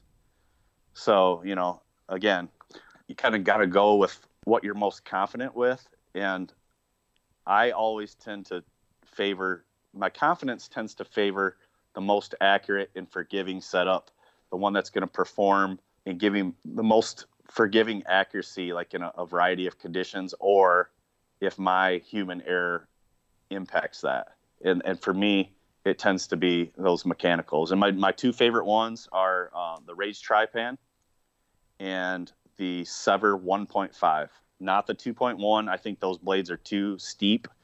Um, I didn't get them. I didn't get a pass through on an antelope with that 2.1, and and that bothered me. The two, the 1.5 Sevr is a shorter cut, obviously, much more swept back. And I shot my Kentucky Velvet buck last year with that head at 42 yards, and it zipped it zipped through him, and it was like it was like another 30 yards, you know, past him. I mean, it was just just zipped right through. And that head legitimate. A lot of mechanicals won't do this. Some will say they do but i've only found three that will. That head will hit at 100 yards in my field point group without a doubt the other two heads that will do that is the Swhacker that I, I bought some of those Levi Morgan edition Swhackers. Um, I don't like the aluminum ferrule. I do like the, the, the blades are pretty thick. Um, I might try those. But I shot those the other day in, in practice mode. You can put a little set screw in there, 100 yards right in the group. The G5 dead meats, those also will shoot right there at 100 yards, right with your field points. But those those have a little bit of a what I noticed they have just a little bit of a hiss or like a little whistle to them in flight. Hmm. Um, so the Trypans don't. Um, their blades are exposed, you know, a little more than those other ones. They start to fall off for me at right around 70 yards. So, um, you know, if I shoot a group at 70, my field points will be right there, and then this, you know, that that head will be couple inches lower, and as I go back, it's lower, lower still. So, I mean, if you know that and you're not going to shoot past 70 yards or 65, then no, no big deal. You know what I mean? So that between that Sevr 1.5 and that that Rage Trypan, man, I've just been really happy with those two. Um, and I'm sure there's some other good ones on the market. I obviously haven't tried them all, but those seem to be. I mean, I have so many of those heads left over that uh, after shooting them through animals, and I just I just buy new blades, put them pop them on, and go hunting again. I mean, they're there's never any wobble in them. They're super strong. I think the I'm not positive, but I think aren't they both titanium or are they both stainless steel? I, I can't remember, the, but I, I don't know. I think the Rages might be steel, but the Sevrs, the 1.5 and the 2.1 are titanium ferrule, although the 2.1 is a significantly longer ferrule because of the okay. design. Um, and if they wanted to make that those blades more swept back, I think they'd need to make the ferrule even longer, which I think is one of the compromises of that design. But with the 1.5, mm. it's it's all right, and that that sucker is durable. I wouldn't have you know like one of the fears that I would have potentially about a mechanical is just like what happens if you if you do go through the scapula or something and the ferrule just like folds, well then you're it's game over. It doesn't matter like what you're shooting out of your bow, mm-hmm. arrow weight, any, none of that matters anymore. But those those ferrules are are pretty tough. Um, and I think I told you I I shot one through a, a coyote, and it, you know after I pulled it out of the dirt, I took the blades out. I re you know honed those on a, a wheel with some white rouge, and they were shaving hair on my arm again. Just reassembled the blades back on the head, and that thing's ready to shoot again. So like, yeah, I, I, think I'm in the same boat as you with how accurate they are. They're quiet. You know, if I do have a Very mechanical quiet. in my quiver, those the 1.5s are are pretty close to the top of my list. Um, another one that's that's interesting is the the afflictors because they have. When I looked at a lot of mechanicals and it kind of, I took pictures of everything deployed and put them all to scale side by side on like paper and measured the mechanical advantage of all the cutting surfaces. And mm-hmm. the afflictors were probably the best overall, but they do have longer ferrules, and I think they use like 303 stainless, which isn't as strong. Um, I don't think as the grade five titanium that like the Sevr uses. Mm, okay. Yeah, that's interesting. Yeah, those heads are legit, man. I mean, they they really are. They are a great head, and just the fact that you could put that set screw on and shoot it at whatever your max range is, and it just hits right with your field points. That is such a, a good feeling even though you even though you might never take that shot. Um, but like the, those rages, you know, if, if you if you pull it off, I'm not trying to you know steer people towards those at all. Like, uh, I mean, I would rather see people probably shoot a good fixed head, to be honest with you, um, most people. But you know, if you are a mechanical guy, you know, I can vouch for those two heads. Those have I've killed a lot of a lot of critters with both those heads, and man, I've never I haven't yet to have a bad experience now I know I could hit a, a shoulder on something with one of those heads, and I probably wouldn't favor as well. Um, but you know, I don't know. I killed a lot of deer with Ramcats too, and uh, man, those are those are wicked head, and I I blew through some shoulders with those like with ease. So th- those are another you know another good head that I feel confident in. But they, they again, when I started looking at a lot of different factors. Like those had a little bit of hiss to them. They got that cupping in the front and just kind of catches some air, and it's really good for accuracy and like aerodynamics. But it, it does create a little bit of a noise there. Um, but those shot really good, like out to 60, 70 yards, right with my field points somewhere around there. They started kind of dropping off, but but yeah, that's kind of where I'm at right now. I have uh, I have the day six fixed heads, the 125s. I have a few. Um, I have the Magnus Black Hornets, which I really like those. Those fly really good. So yeah, I'll likely have a couple of those in my quiver. Um, and I like to always like when I'm shooting and I'm and I'm picking uh, fletching configurations. I'm I always throw a, a fixed head on there. You know, even if I'm going to run a mechanical, like I want it to steer and I want it to be forgiving. So, and I want to be able to, to go back and forth with if uh, mm-hmm. the situation calls for it. And if I if I can't get a head that can do that, I probably won't stick with it. But I tend to tend to kind of favor those sm- kind of smaller, more compact, you know, fixed heads. I guess that that uh, day six one is, I wouldn't call that exactly small, but so far, forty yards and in out of the you know on those day six arrows, I got a dozen of those. Man, they're just hammering right there with my field points. Yeah, well, I think they're like one in a sixteenth on main blade. So is rel- that it? Okay. Yeah, relatively speaking, they have a bigger one too. That's one and a quarter, but I mean, relatively speaking, compared to some of the other heads that are out there, like I think even your Magnus is probably one and a quarter, but of course vented. Uh, one thing with those day six heads too, I, the steel on that, because I have some of their XLs, the 200 grain that are you know built as their traditional heads. Out of the package, they would they would shave some hairs. I could you know take strokes against my arm, and you you definitely see some hairs pop up. But I took that head right out of the package and I put it on that that uh, sharpening wheel with just that. It's like a paper wheel with a just like a white compound mm-hmm. and it's more it's more polishing than anything else.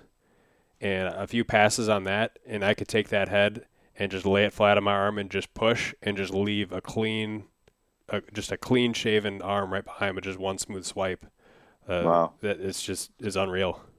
Yeah, that's cool. I might have to look into one of those. Like I use a um, I use that uh, leather strop. I can get blades pretty sharp, you know that like i said that or like you said they'll cut some hairs but maybe not perfectly clean like that they'll slice paper you know or like a like a taut rubber band or something like that you know pretty easily but those uh those magnuses those are those are really sharp out of the package i'm impressed by those yeah for their price point they seem to be a pretty great head and i think they have a warranty on them too they do yeah they're they're they're a good solid head i know a lot of guys that swear by those so yeah we'll see but that's kind of where i'm at with with uh, broadheads.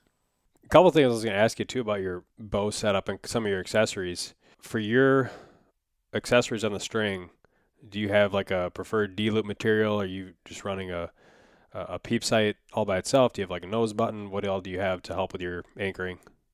Um, I think I just use that BCY. Is it? Uh, it's just regular D loop material. I think it's like 20, number twenty four or something like that. Okay.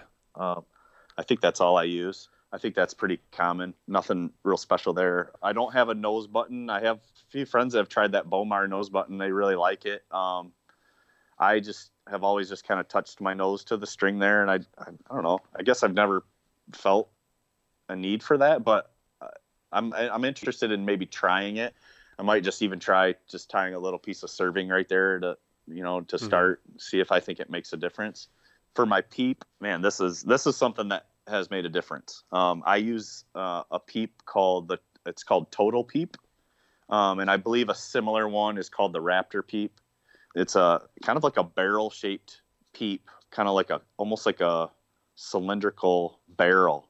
So it looks a little big and bulky on the string. Um, they're not that much heavier than my normal peep, um, but what it does is it has a really like kind of like a matte like grainy type finish to it so it doesn't it doesn't have any light reflection.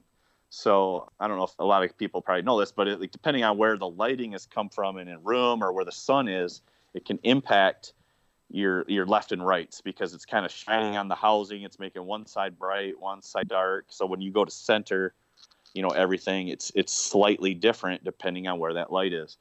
Well, this peep eliminates that. There's no glare whatsoever, so you just see a perfectly eclipsing hole or circle that you can put around your housing. And I think it's a foreign company, but the, I think a, a, similar one to that that sold here is um, it's called the Raptor Peep by Hamskea. But man, I put that on my Traverse and uh, it, it just made a big difference. Like I, I'm not my left and right misses are are much less frequent, and it's just there's just no glare there, and it's just like it. What you see is what you get. It's like a perfect circle and you put that around your housing and it's just like my on my other bow i currently have a it's a radical peep. It's the one of the lighter peeps that they make that i really like because it doesn't add a lot of weight to the string. But you know it's just like all those other peeps it's kind of got a it, it, might be a little like a matte type finish but it, st- it still has a little shine to it you know when the sun or a light hits it. And um, you can really see like going back and forth between those two you can really see how that radical peep has like a, a glare or a shine on one side of it. On the inside you know, when you're shooting, like when the sun's over here or when you're indoors, you know, maybe shooting at spots or something. That would be something for some people to sh- to to test out if they're looking, you know, for little things that can improve your accuracy. That that would be something that, at least for me, made a big difference. Yeah, I also have that same peep sight, and one thing I don't think you touched on is since it tapers from each side toward the center, if your string is ends up being twisted an eighth or you know even close to like a quarter of a turn, and you come back to full draw, you're still getting a perfectly round circle, and it's still Yeah, it's that's still centered on that axis of the string. Whereas if you had, right. have a normal peep, you know you're getting now all of a sudden you got an oval that you're trying to line up with your sight housing. Exactly. Yeah, you're exactly right. Yeah, that is that's one of the main advantages of it that I forgot to mention. But yeah, I've been really, really uh, happy with that. In fact, I bought uh, when we I was at the ATA show, they had a booth there. I picked up another one for uh, for my other bow, so I'll be installing that here soon. Yeah. What, what size do you have for your aperture? Um, I have one or no, uh, is it three sixteenths? Could be. Uh, I'm running a seven sixteenths, which is no, no, not seven sixteenths. I'm I'm doing seven thirty seconds maybe. It's right. It's the one right underneath a quarter inch. It's almost a quarter inch. Is just one down from that. But it's it's big. Like it's compared to another peep sight that's the similar, you know, aperture. It's Yeah. huge. Uh, But it's also like you said, it's not so, uh, so much heavier because it's not like aluminum. It's like that composite material. Exactly. Yeah, I've used. I think it's three sixteenths, and I've also used one eight. Sometimes it depends on like what how big my sight housing is, but um, I don't go with too small, but I don't go too big either. It's like kind of middle of the road. Yeah. How far out do you run your uh, your sight, and what kind of or what size housing do you like to run?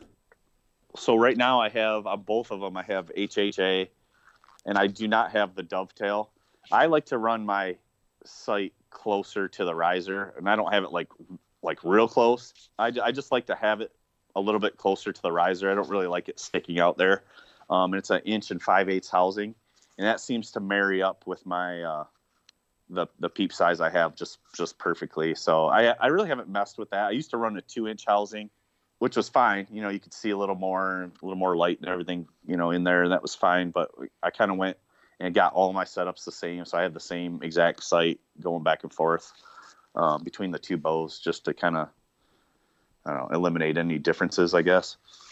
And that's a single pin slider.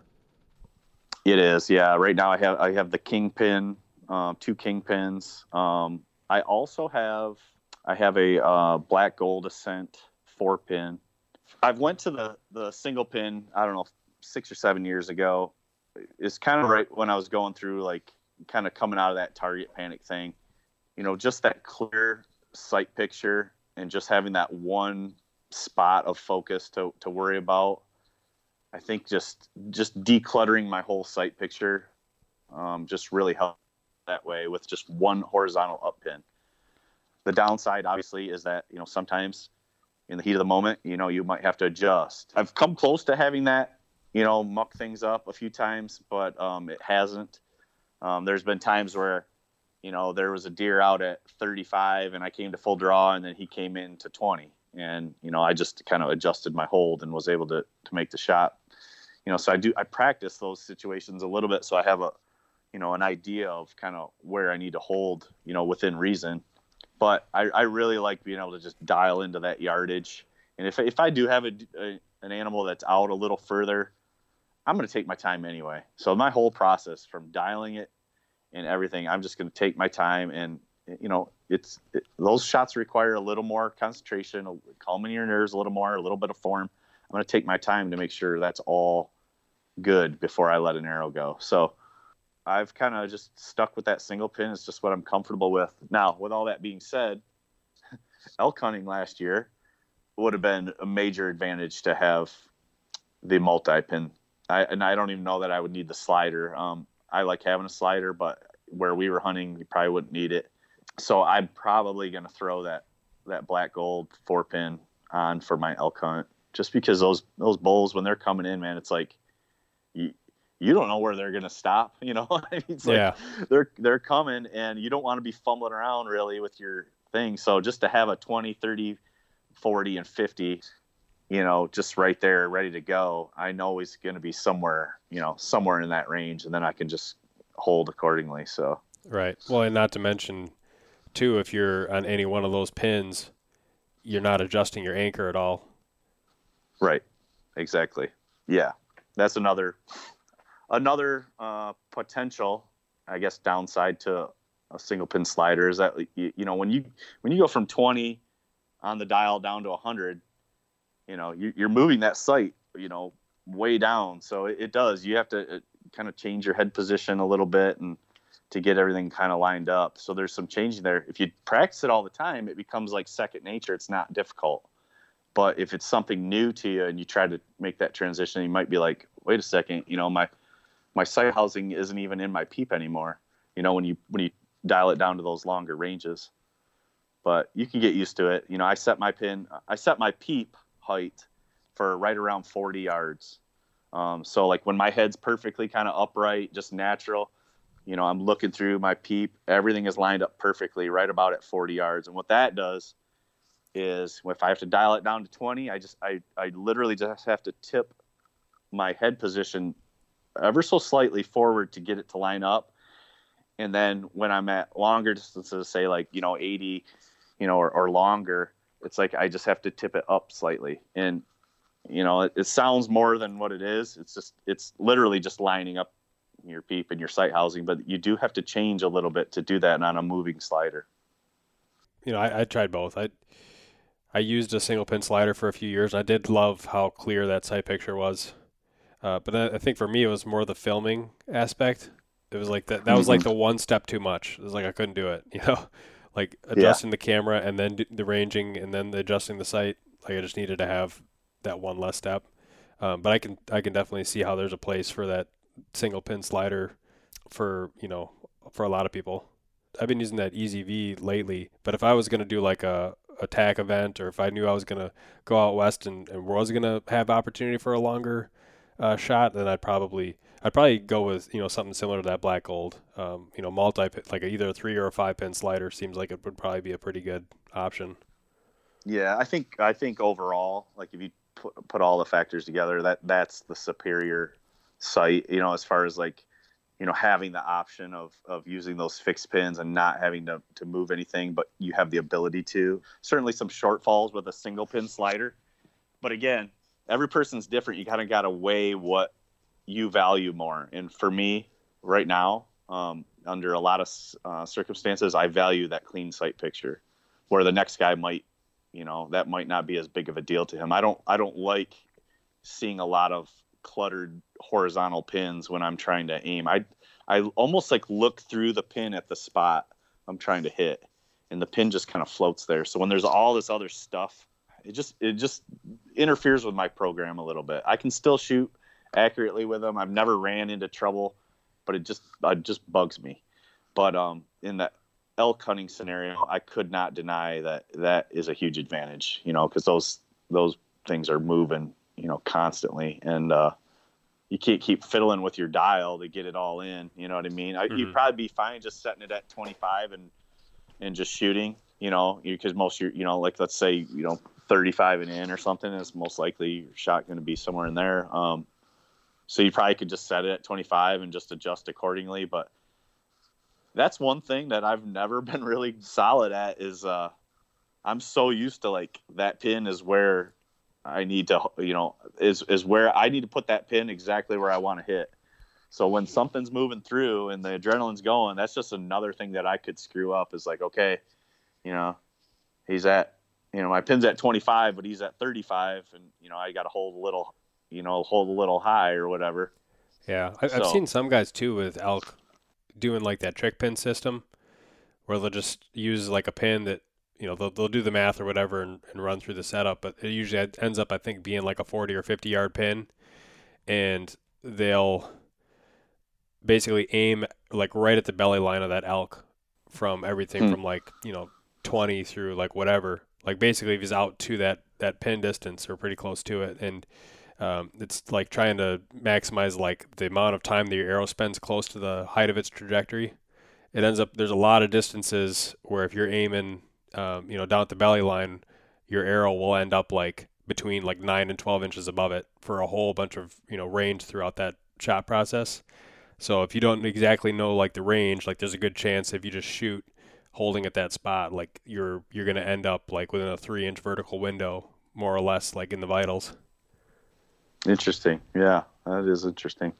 You mentioned pin float, um, and I think that's a huge thing. I'm just trying to like bring that in from like the calmness and clarity that you have when you're executing your shot, as well as just like overall accuracy. For me, I, I know that draw length down to the eighth of an inch for me makes a big difference in how steady I can hold. Uh, but even Yes. be, even beyond that, and, and I know that you have like experimented even like with your bows, like trying to figure out like which one shoots the best and which one holds the best.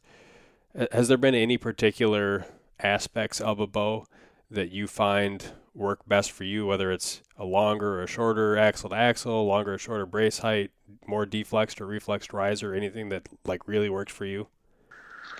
Well, I mean, yeah, I mean, my most accurate bows have been. Now, I've never shot anything really long axle to axle. My longest one was a 35 uh, Elite. Shot that really well. But if I go back through and think of like my most accurate bows, they were all above 32 inches and all above six inch brace height. So like my my most accurate bow, the one I have right now, and my favorite bow to date, or at least the the one that I just shoot the best and most confident in, is a Mathews Traverse. Um, so it's 33 inches axle to axle. I think it's got like a six and five eighths brace height. And then I had a couple that were like kind of in that 32 range, but they had seven inch brace heights. And I shot those really well too you know, it, it's so hard to say. Like, I had a Triax, a 28 inch, you know, and I'm almost a 30 inch draw, and, and I shot that good. But I would just get the, uh, I would get the occasional, just wild flyer, and I don't get that with my Traverse. I haven't got that with a couple of the other bows that I've really got along with. So like this bow is just the way I have it set up now with you know with stabilizers and and just the the holding weight and the axle to axle and the, the just the overall balance and the grip like everything just I get along with it really well and, and bows are so personal you know I got this guy over here that's shooting a Hoyt and he's just you know so accurate with it he feels the same way about that but when I shoot a Hoyt at least the last few years like man I cannot I cannot shoot those things very well and it's probably just because it's such a dramatic difference than what I have if I just committed and went over to that, my body would get used to it, and you know, I would I would probably you know shoot those accurately. But I want the bow to shoot easy. I want something that I get along with like right out of the box. So if it's something that I have to fight with to kind of get to that accuracy, I lose the confidence in it like really quickly right off the bat. I used to do like a lot of buying and selling used bows. It was kind of like a hobby to me. So I would like try to buy, you know, cheap and I'd keep it for a few months and I'd go through the tuning and that's where I kind of learned a lot of like my own tuning and whatnot. And I would test it and I would shoot it and I would try different setups and then I would sell it and I'd give someone else a good deal. And, you know, yeah, I might be out 20, 30 bucks or whatever, but it was fun for me. I really enjoyed doing that. I learned a lot about different cam systems and, and whatnot. You know, who knows what I'll be shooting down the road right now. This, it's going to be take a lot to, you know, pry this traverse out of my hands, but it just the, the, the length of it and the brace height and the way I have it balanced, it just I just get along with it really well. I got a really really nice calm pin float. Um, there's not much like action in the bow when when you know, when I when I shoot the shot. It's not like jumping around or anything. It just kind of sits there, um, and I'm just really accurate with it. Really happy with my setup. So um, I don't know if I would attribute that more towards the axle to axle or the brace height, or is it the grip? You know, the new grip that I get along with so well. You know, who knows? It could be a combination of all of that. Um, it's really hard to pinpoint that, but for whatever reason, I tend to shoot those seven inch brace heights, you know, uh, or over six, you know, six and a half to seven, and those bows that are longer than 32 inches or so, the best. Now I have a, a Vertix also that kind of matches up pretty well with the Traverse, same grip, same cam system, but it is shorter and that was you know that's kind of like my ground hunting bow more maneuverable in a ground blind for turkeys and even like out west for elk I, I chose to take that bow it's a little faster a little more maneuverable and i still shoot it really really well. But if i put them head to head at 80 yards and 100 yards that traverse will win. Um, it'll win every time. So it's, it's just one of those it's just one of those things that you know a lot of guys just kind of buy whatever and make it work and you can do that. Um, and, and what i'm doing probably what you're doing you know may seem like overkill. What your listeners got to understand is just like i love this stuff. Like this is like entertainment for me and on top of that it does give me that sense that i'm kind of always reaching to improve and, and get better and, and the archery part for me because i'm such a dedicated bow hunter I, I do very little gun hunting it's just really important to me to put a lot of effort and take the archery side really serious. And and I've seen it. The more I put into it, the better I get as an archer. Um, you know, I'm I'm I'm getting better, and I'm I'm finding things that work better for me. And uh, I don't know, it just really helps like going into the hunting season having that confidence. Yeah, absolutely. And real quick, because uh, you, you, did talk about pin float, and I didn't really talk about it too much, but um, yes, holding weight, draw length, all of that will impact it. So like my perfect draw length with my traverse is 29.75.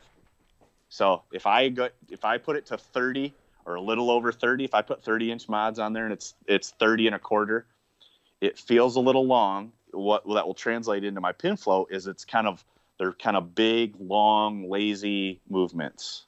And I tried this because again, I mean, I test everything against everything. It's just just what I do. And because I was, you know, technically when you measure my draw length, like if you you do it like with your you know your hand to your chest and then your fist out, yep. I come in at like a 30. So I bought the 30 inch mods and and that's what I see. I see a, a, a more kind of long, lazy, a little more movement, but like kind of slower, like figure eights, like up and down. And then when I go shorter on the shorter end, say like a 29.5 or a 29 and a quarter, I get more, uh, more like erratic movement. Yeah. You know, like it's like I'm, I'm not expanded as, as much. Um, so that 29.75 is my sweet spot. And if it's not 29.75, I can tell in an instant that it's not right. You know, if I if I tie my D loop too long or something and, and something's a little out of whack or a string stretch, I start to feel it. I can really feel it. Like I'm that tuned in. So um, that uh, goes into you know pin float, but but also like stabilization. You know, I run a back bar. The, the Mathews bows tend to be a little top heavy, so that for me personally, they balance better with some offset weight. So you know, I put a little weight out front and I put a little weight on the back bar, and I adjust that to not only uh, bring me to level um, without any effort, but also to minimize pin float. And again, I did the same thing. I would, um, you know, to get it to level, I obviously I draw back with my eyes closed and I open my eyes and I will adjust that that back bar in and out until that bubble is perfectly level without me having to touch it at all. All I need to worry about is drawing my bow back and having you know a consistent grip, and that bow will be level. But then, as far as like actual pin float and, and adjusting for that, you know you can tinker with the front and back weight to kind of to minimize that because a relaxed pin float gives you a relaxed a more relaxed shot execution if your pin is moving around and you're fighting that pin your shot execution isn't isn't real smooth and it's not as relaxed as it could be. Mm-hmm. you know if you're fighting to keep that pin up if it keeps dropping and bottoming out bottoming out it's really hard to keep that consistent pull pull pull pull seeing that it drops out of the you know, bullseye every time you know? So so what i do if i if i have a pin that's doing that um you know i'll I, will i will add some weight to my back bar so that it wants to kind of tilt that bow and keep that pin up and i'll do that till it just wants to sit up. I'm not fighting it anymore. I don't want to fight the pin. So that you know you see guys running that back bar. Yeah it looks a little cumbersome in the in the woods but may not be necessary if you're you know a 30 yard and in guy. And that's fine. Uh, I, I i know straight up killers with walls full of big bucks that do not even tune their bows, that do not run stabilizers, and they just literally go out and grip it and rip it and they kill things. Um, but that's just not how my brain works, and and you can tell it's not how your brain works. So, you know, I try to minimize that pin float so that it just just kind of wants to sit there. It's still moving, but it's just kind of slowly just kind of sitting there, just kind of moving around, but it doesn't really ever leave where I want it to hit.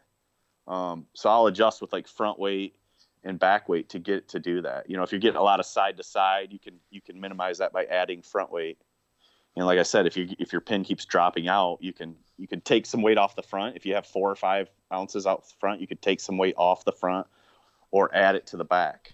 So right now, for my hunting setup, alls I run is I have uh, three ounces out front and six ounces on my back bar and that's it. And I don't want to go any heavier than that. I could probably get it even better hold with a longer stabilizer with you know maybe that same amount of weight or or adding more weight but but it's a balance for me of this still is my hunting setup i still need to be able to grab it or grab it and uh, run up a mountain or you know it still needs to be maneuverable so that's kind of like my uh that's just kind of the the zone that i've kind of fell into where i feel like it's a hunting rig but has has some target capabilities and qualities, and that's just kind of the balance that I like.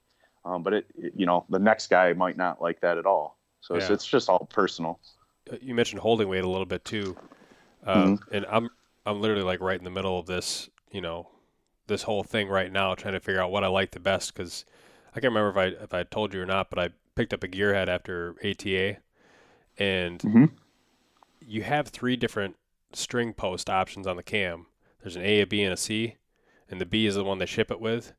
And if you put the string on the C post, it long strings it, so you end up getting way more of a hump, a higher uh, peak weight, but then it really dumps off in the back end uh, to where I mm. might be hitting like 78 pounds peak weight, and you look at the bow scale, it drops down to like eight pounds uh, once you're mm. at, on the you know the depth of the valley and then you put it on A and it's the opposite, right? It's like a real smooth draw cycle, but then you have more holding weight curious what you, if you play around with that at all, um, in terms of like where your draw stop is and, and how much holding weight you like, uh, what you want that valley to feel like uh, in order yeah. to help with your stability.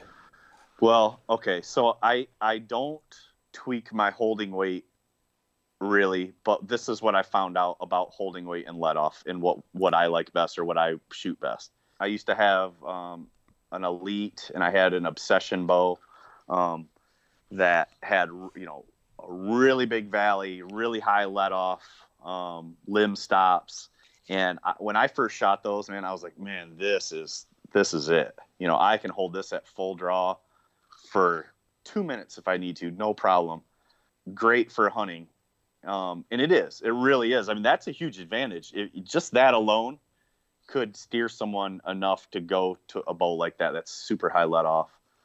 But that really high uh, let off and low holding weight, even though I shot those bows pretty good, I felt like I was more consistent, just arrow to arrow, when I had a little bit more, somewhere in that like 80 to 85, you know, somewhere in there. It's still high, um, but I like to have a little bit of a little bit of holding weight there.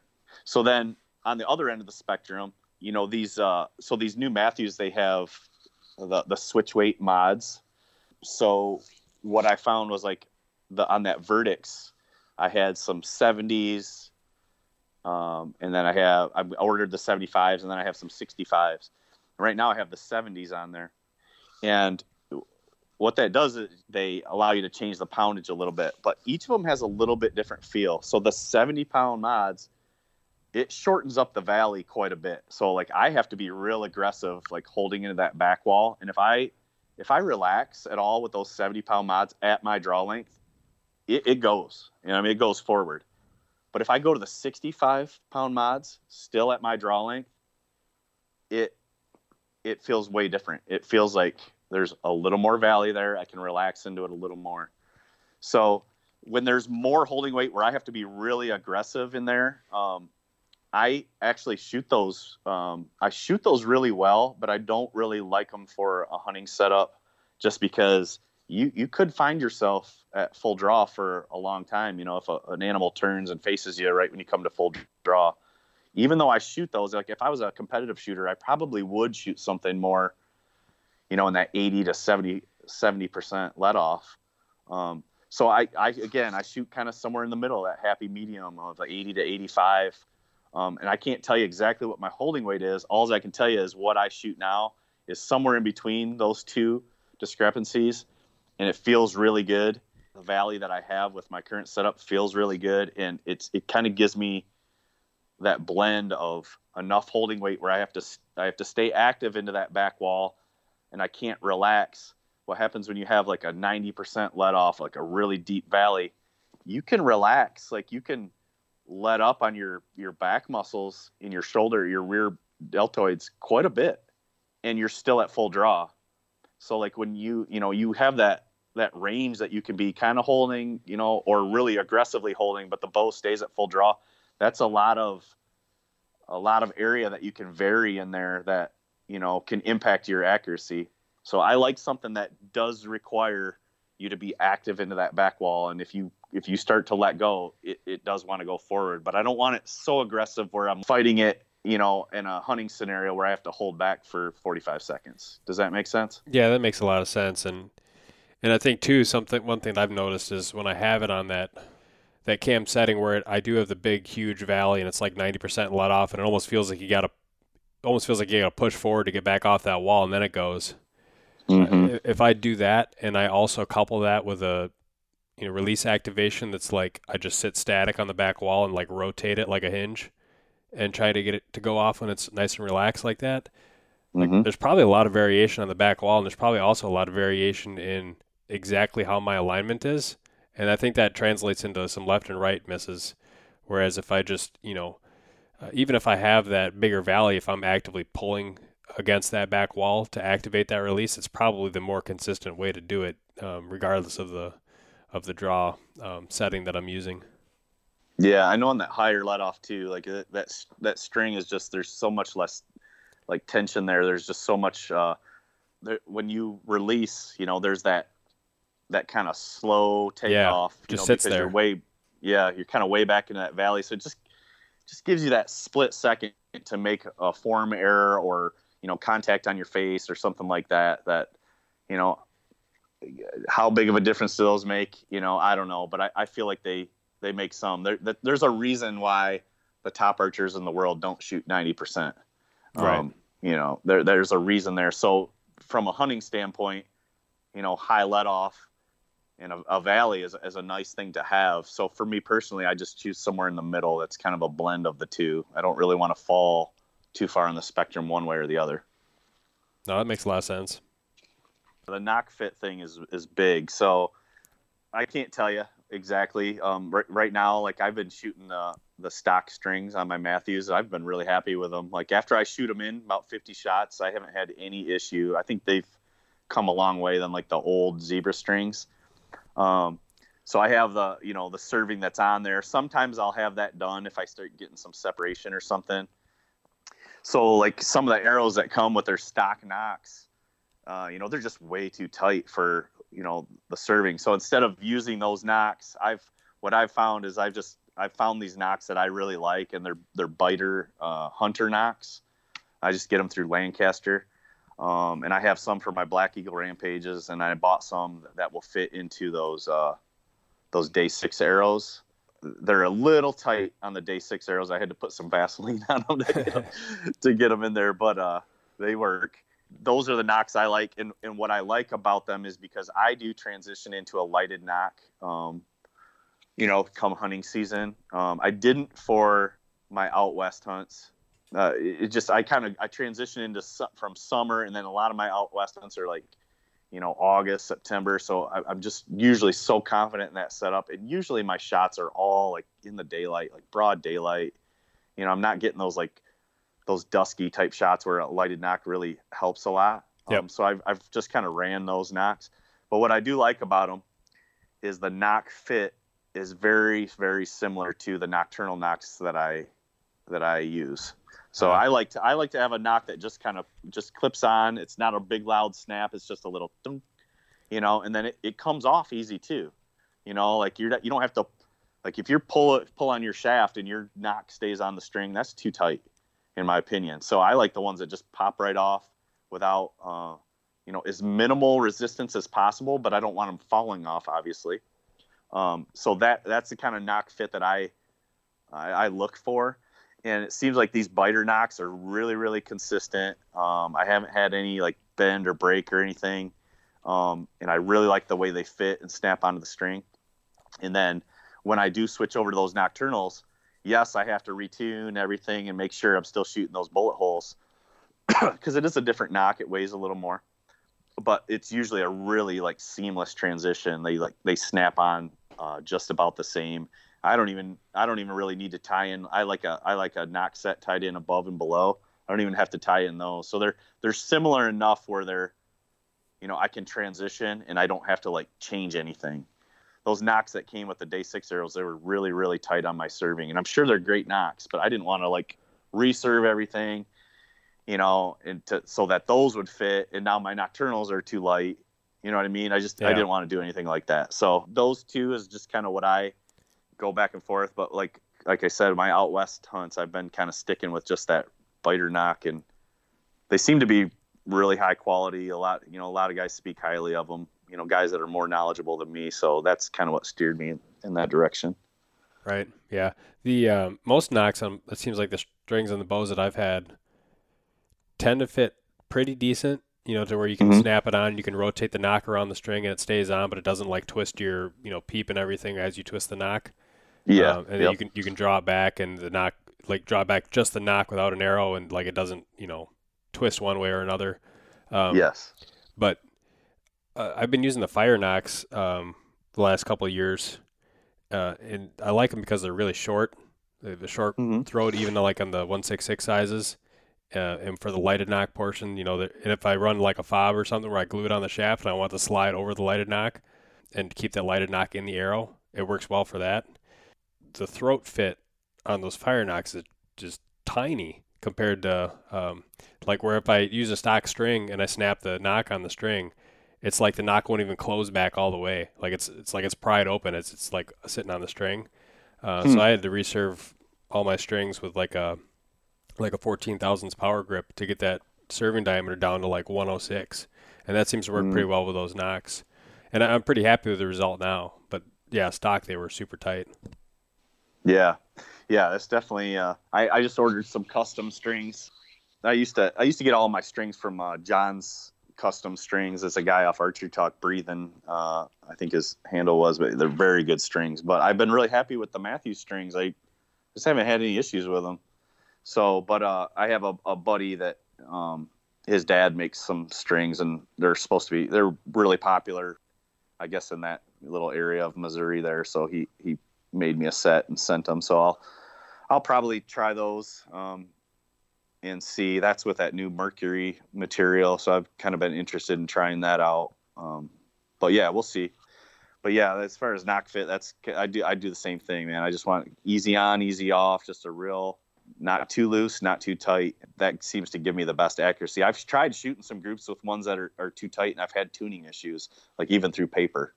So, um, you know, I just kind of if it's too tight, I, I just won't use them. Oh yeah, one thing I was going to ask you too, when you mentioned tuning, do you stop at like a bare shaft tune, or do you do a Fletch tune? Do you do like a like a, a line tune? Uh, what do you where do you stop? Yeah, I'll, so I'll do my I'll do my bare shaft at paper, then I'll then I'll fletch them all up, you know, according to my reference marks, and then yes, I'll always shoot a bear or a fletch shaft back through paper just to be sure I'm not getting any contact. Then I usually go outside and uh, I will just for for giggles. I already know what it's going to do, but I'll shoot a, a, a bare and a, a fletched at like 20 yards, and they'll they'll hit right together. And then what I'll do is I'll just adjust my sight accordingly. And then yes, I'll do like the line, the horizontal and vertical lines, just to kind of get everything dialed in. Um, you know, this is after obviously after my bow is like leveled, second, third axis, all that stuff.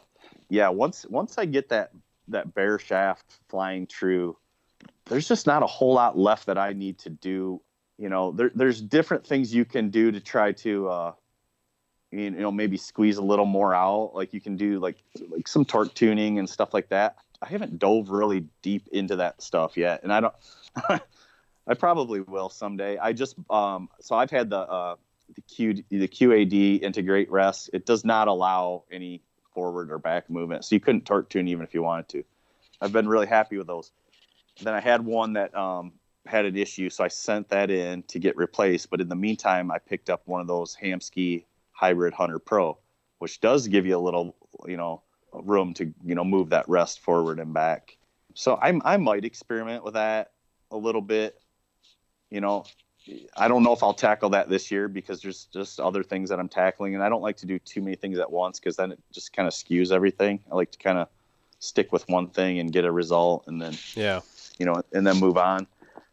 But um, you know, there's there's definitely some some things that you can do to kind of improve that. Like you know, like I said before, you know, adjusting the point weight and stuff. But I'm I'm kind of I'm kind of beyond that. You know, I'm kind of where overall, like you know, I'm probably going to be in that kind of 100 125 grain, and I just kind of shoot those against each other. Um, but when I was really trying to find that as accurate as possible setup with those those black eagle rampages, I was doing that with the with the point weights. But right now, and I've found at least with that rampage, this is the most accurate setup I could squeeze out of it, you know, so far. So I'm not gonna, I probably won't adjust point weight or anything anymore because I've already kind of went through that, you know, that whole thing.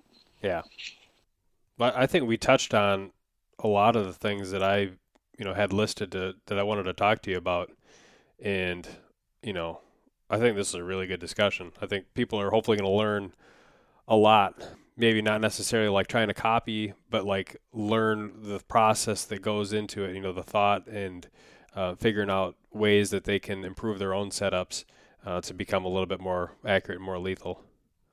I'm still learning, and like I said, I, am no expert, but I do geek out about this stuff, and um, I have gotten better, and I'm sure there's more room to grow. And there's there's definitely guys out there that know more than me, and I've learned from them. If you're if you're listening, don't hesitate to to ask people that are more knowledgeable than you. Like a lot of those guys are just happy to help, which is pretty awesome to get advice, you know, from some of the, the best shooters in the world. Yeah, absolutely. I always feel like every time I think I about got something figured out, there's like a whole, you know, whole deeper rabbit hole you can dive down and somebody's already done it. Yep, exactly. Well, cool, man. I really enjoyed this conversation. You answered a lot of questions that I had, and it was fun picking your brain on this kind of stuff. Yeah, I had fun, man. This was a, a little bit different podcast than I'm used to doing, so I've enjoyed it. I like uh, I like being able to talk to uh, you know an archery nerd like me once in a while. yeah. You have an Instagram, I know, but you you don't have like many other social media um, channels that like people can go follow you. Would, would Instagram kind of be the the best place if people wanted to you know follow along with what you're doing? Yeah, just bow hunting dad or bow hunting dad no G in there. Yeah, Instagram, Facebook. I'm not I'm not very active on Facebook, and I keep that like more kind of like family stuff. So, um, but yeah, that's pretty much it for now. But yeah, if you want to give it a follow, go for it. That'll do it for this episode. As always, make sure to follow the Sportsman's Nation on Facebook, Instagram, and YouTube. Leave us a review on iTunes. And if you're looking for additional content, subscribe to DIY Sportsman. And with that, thanks for listening.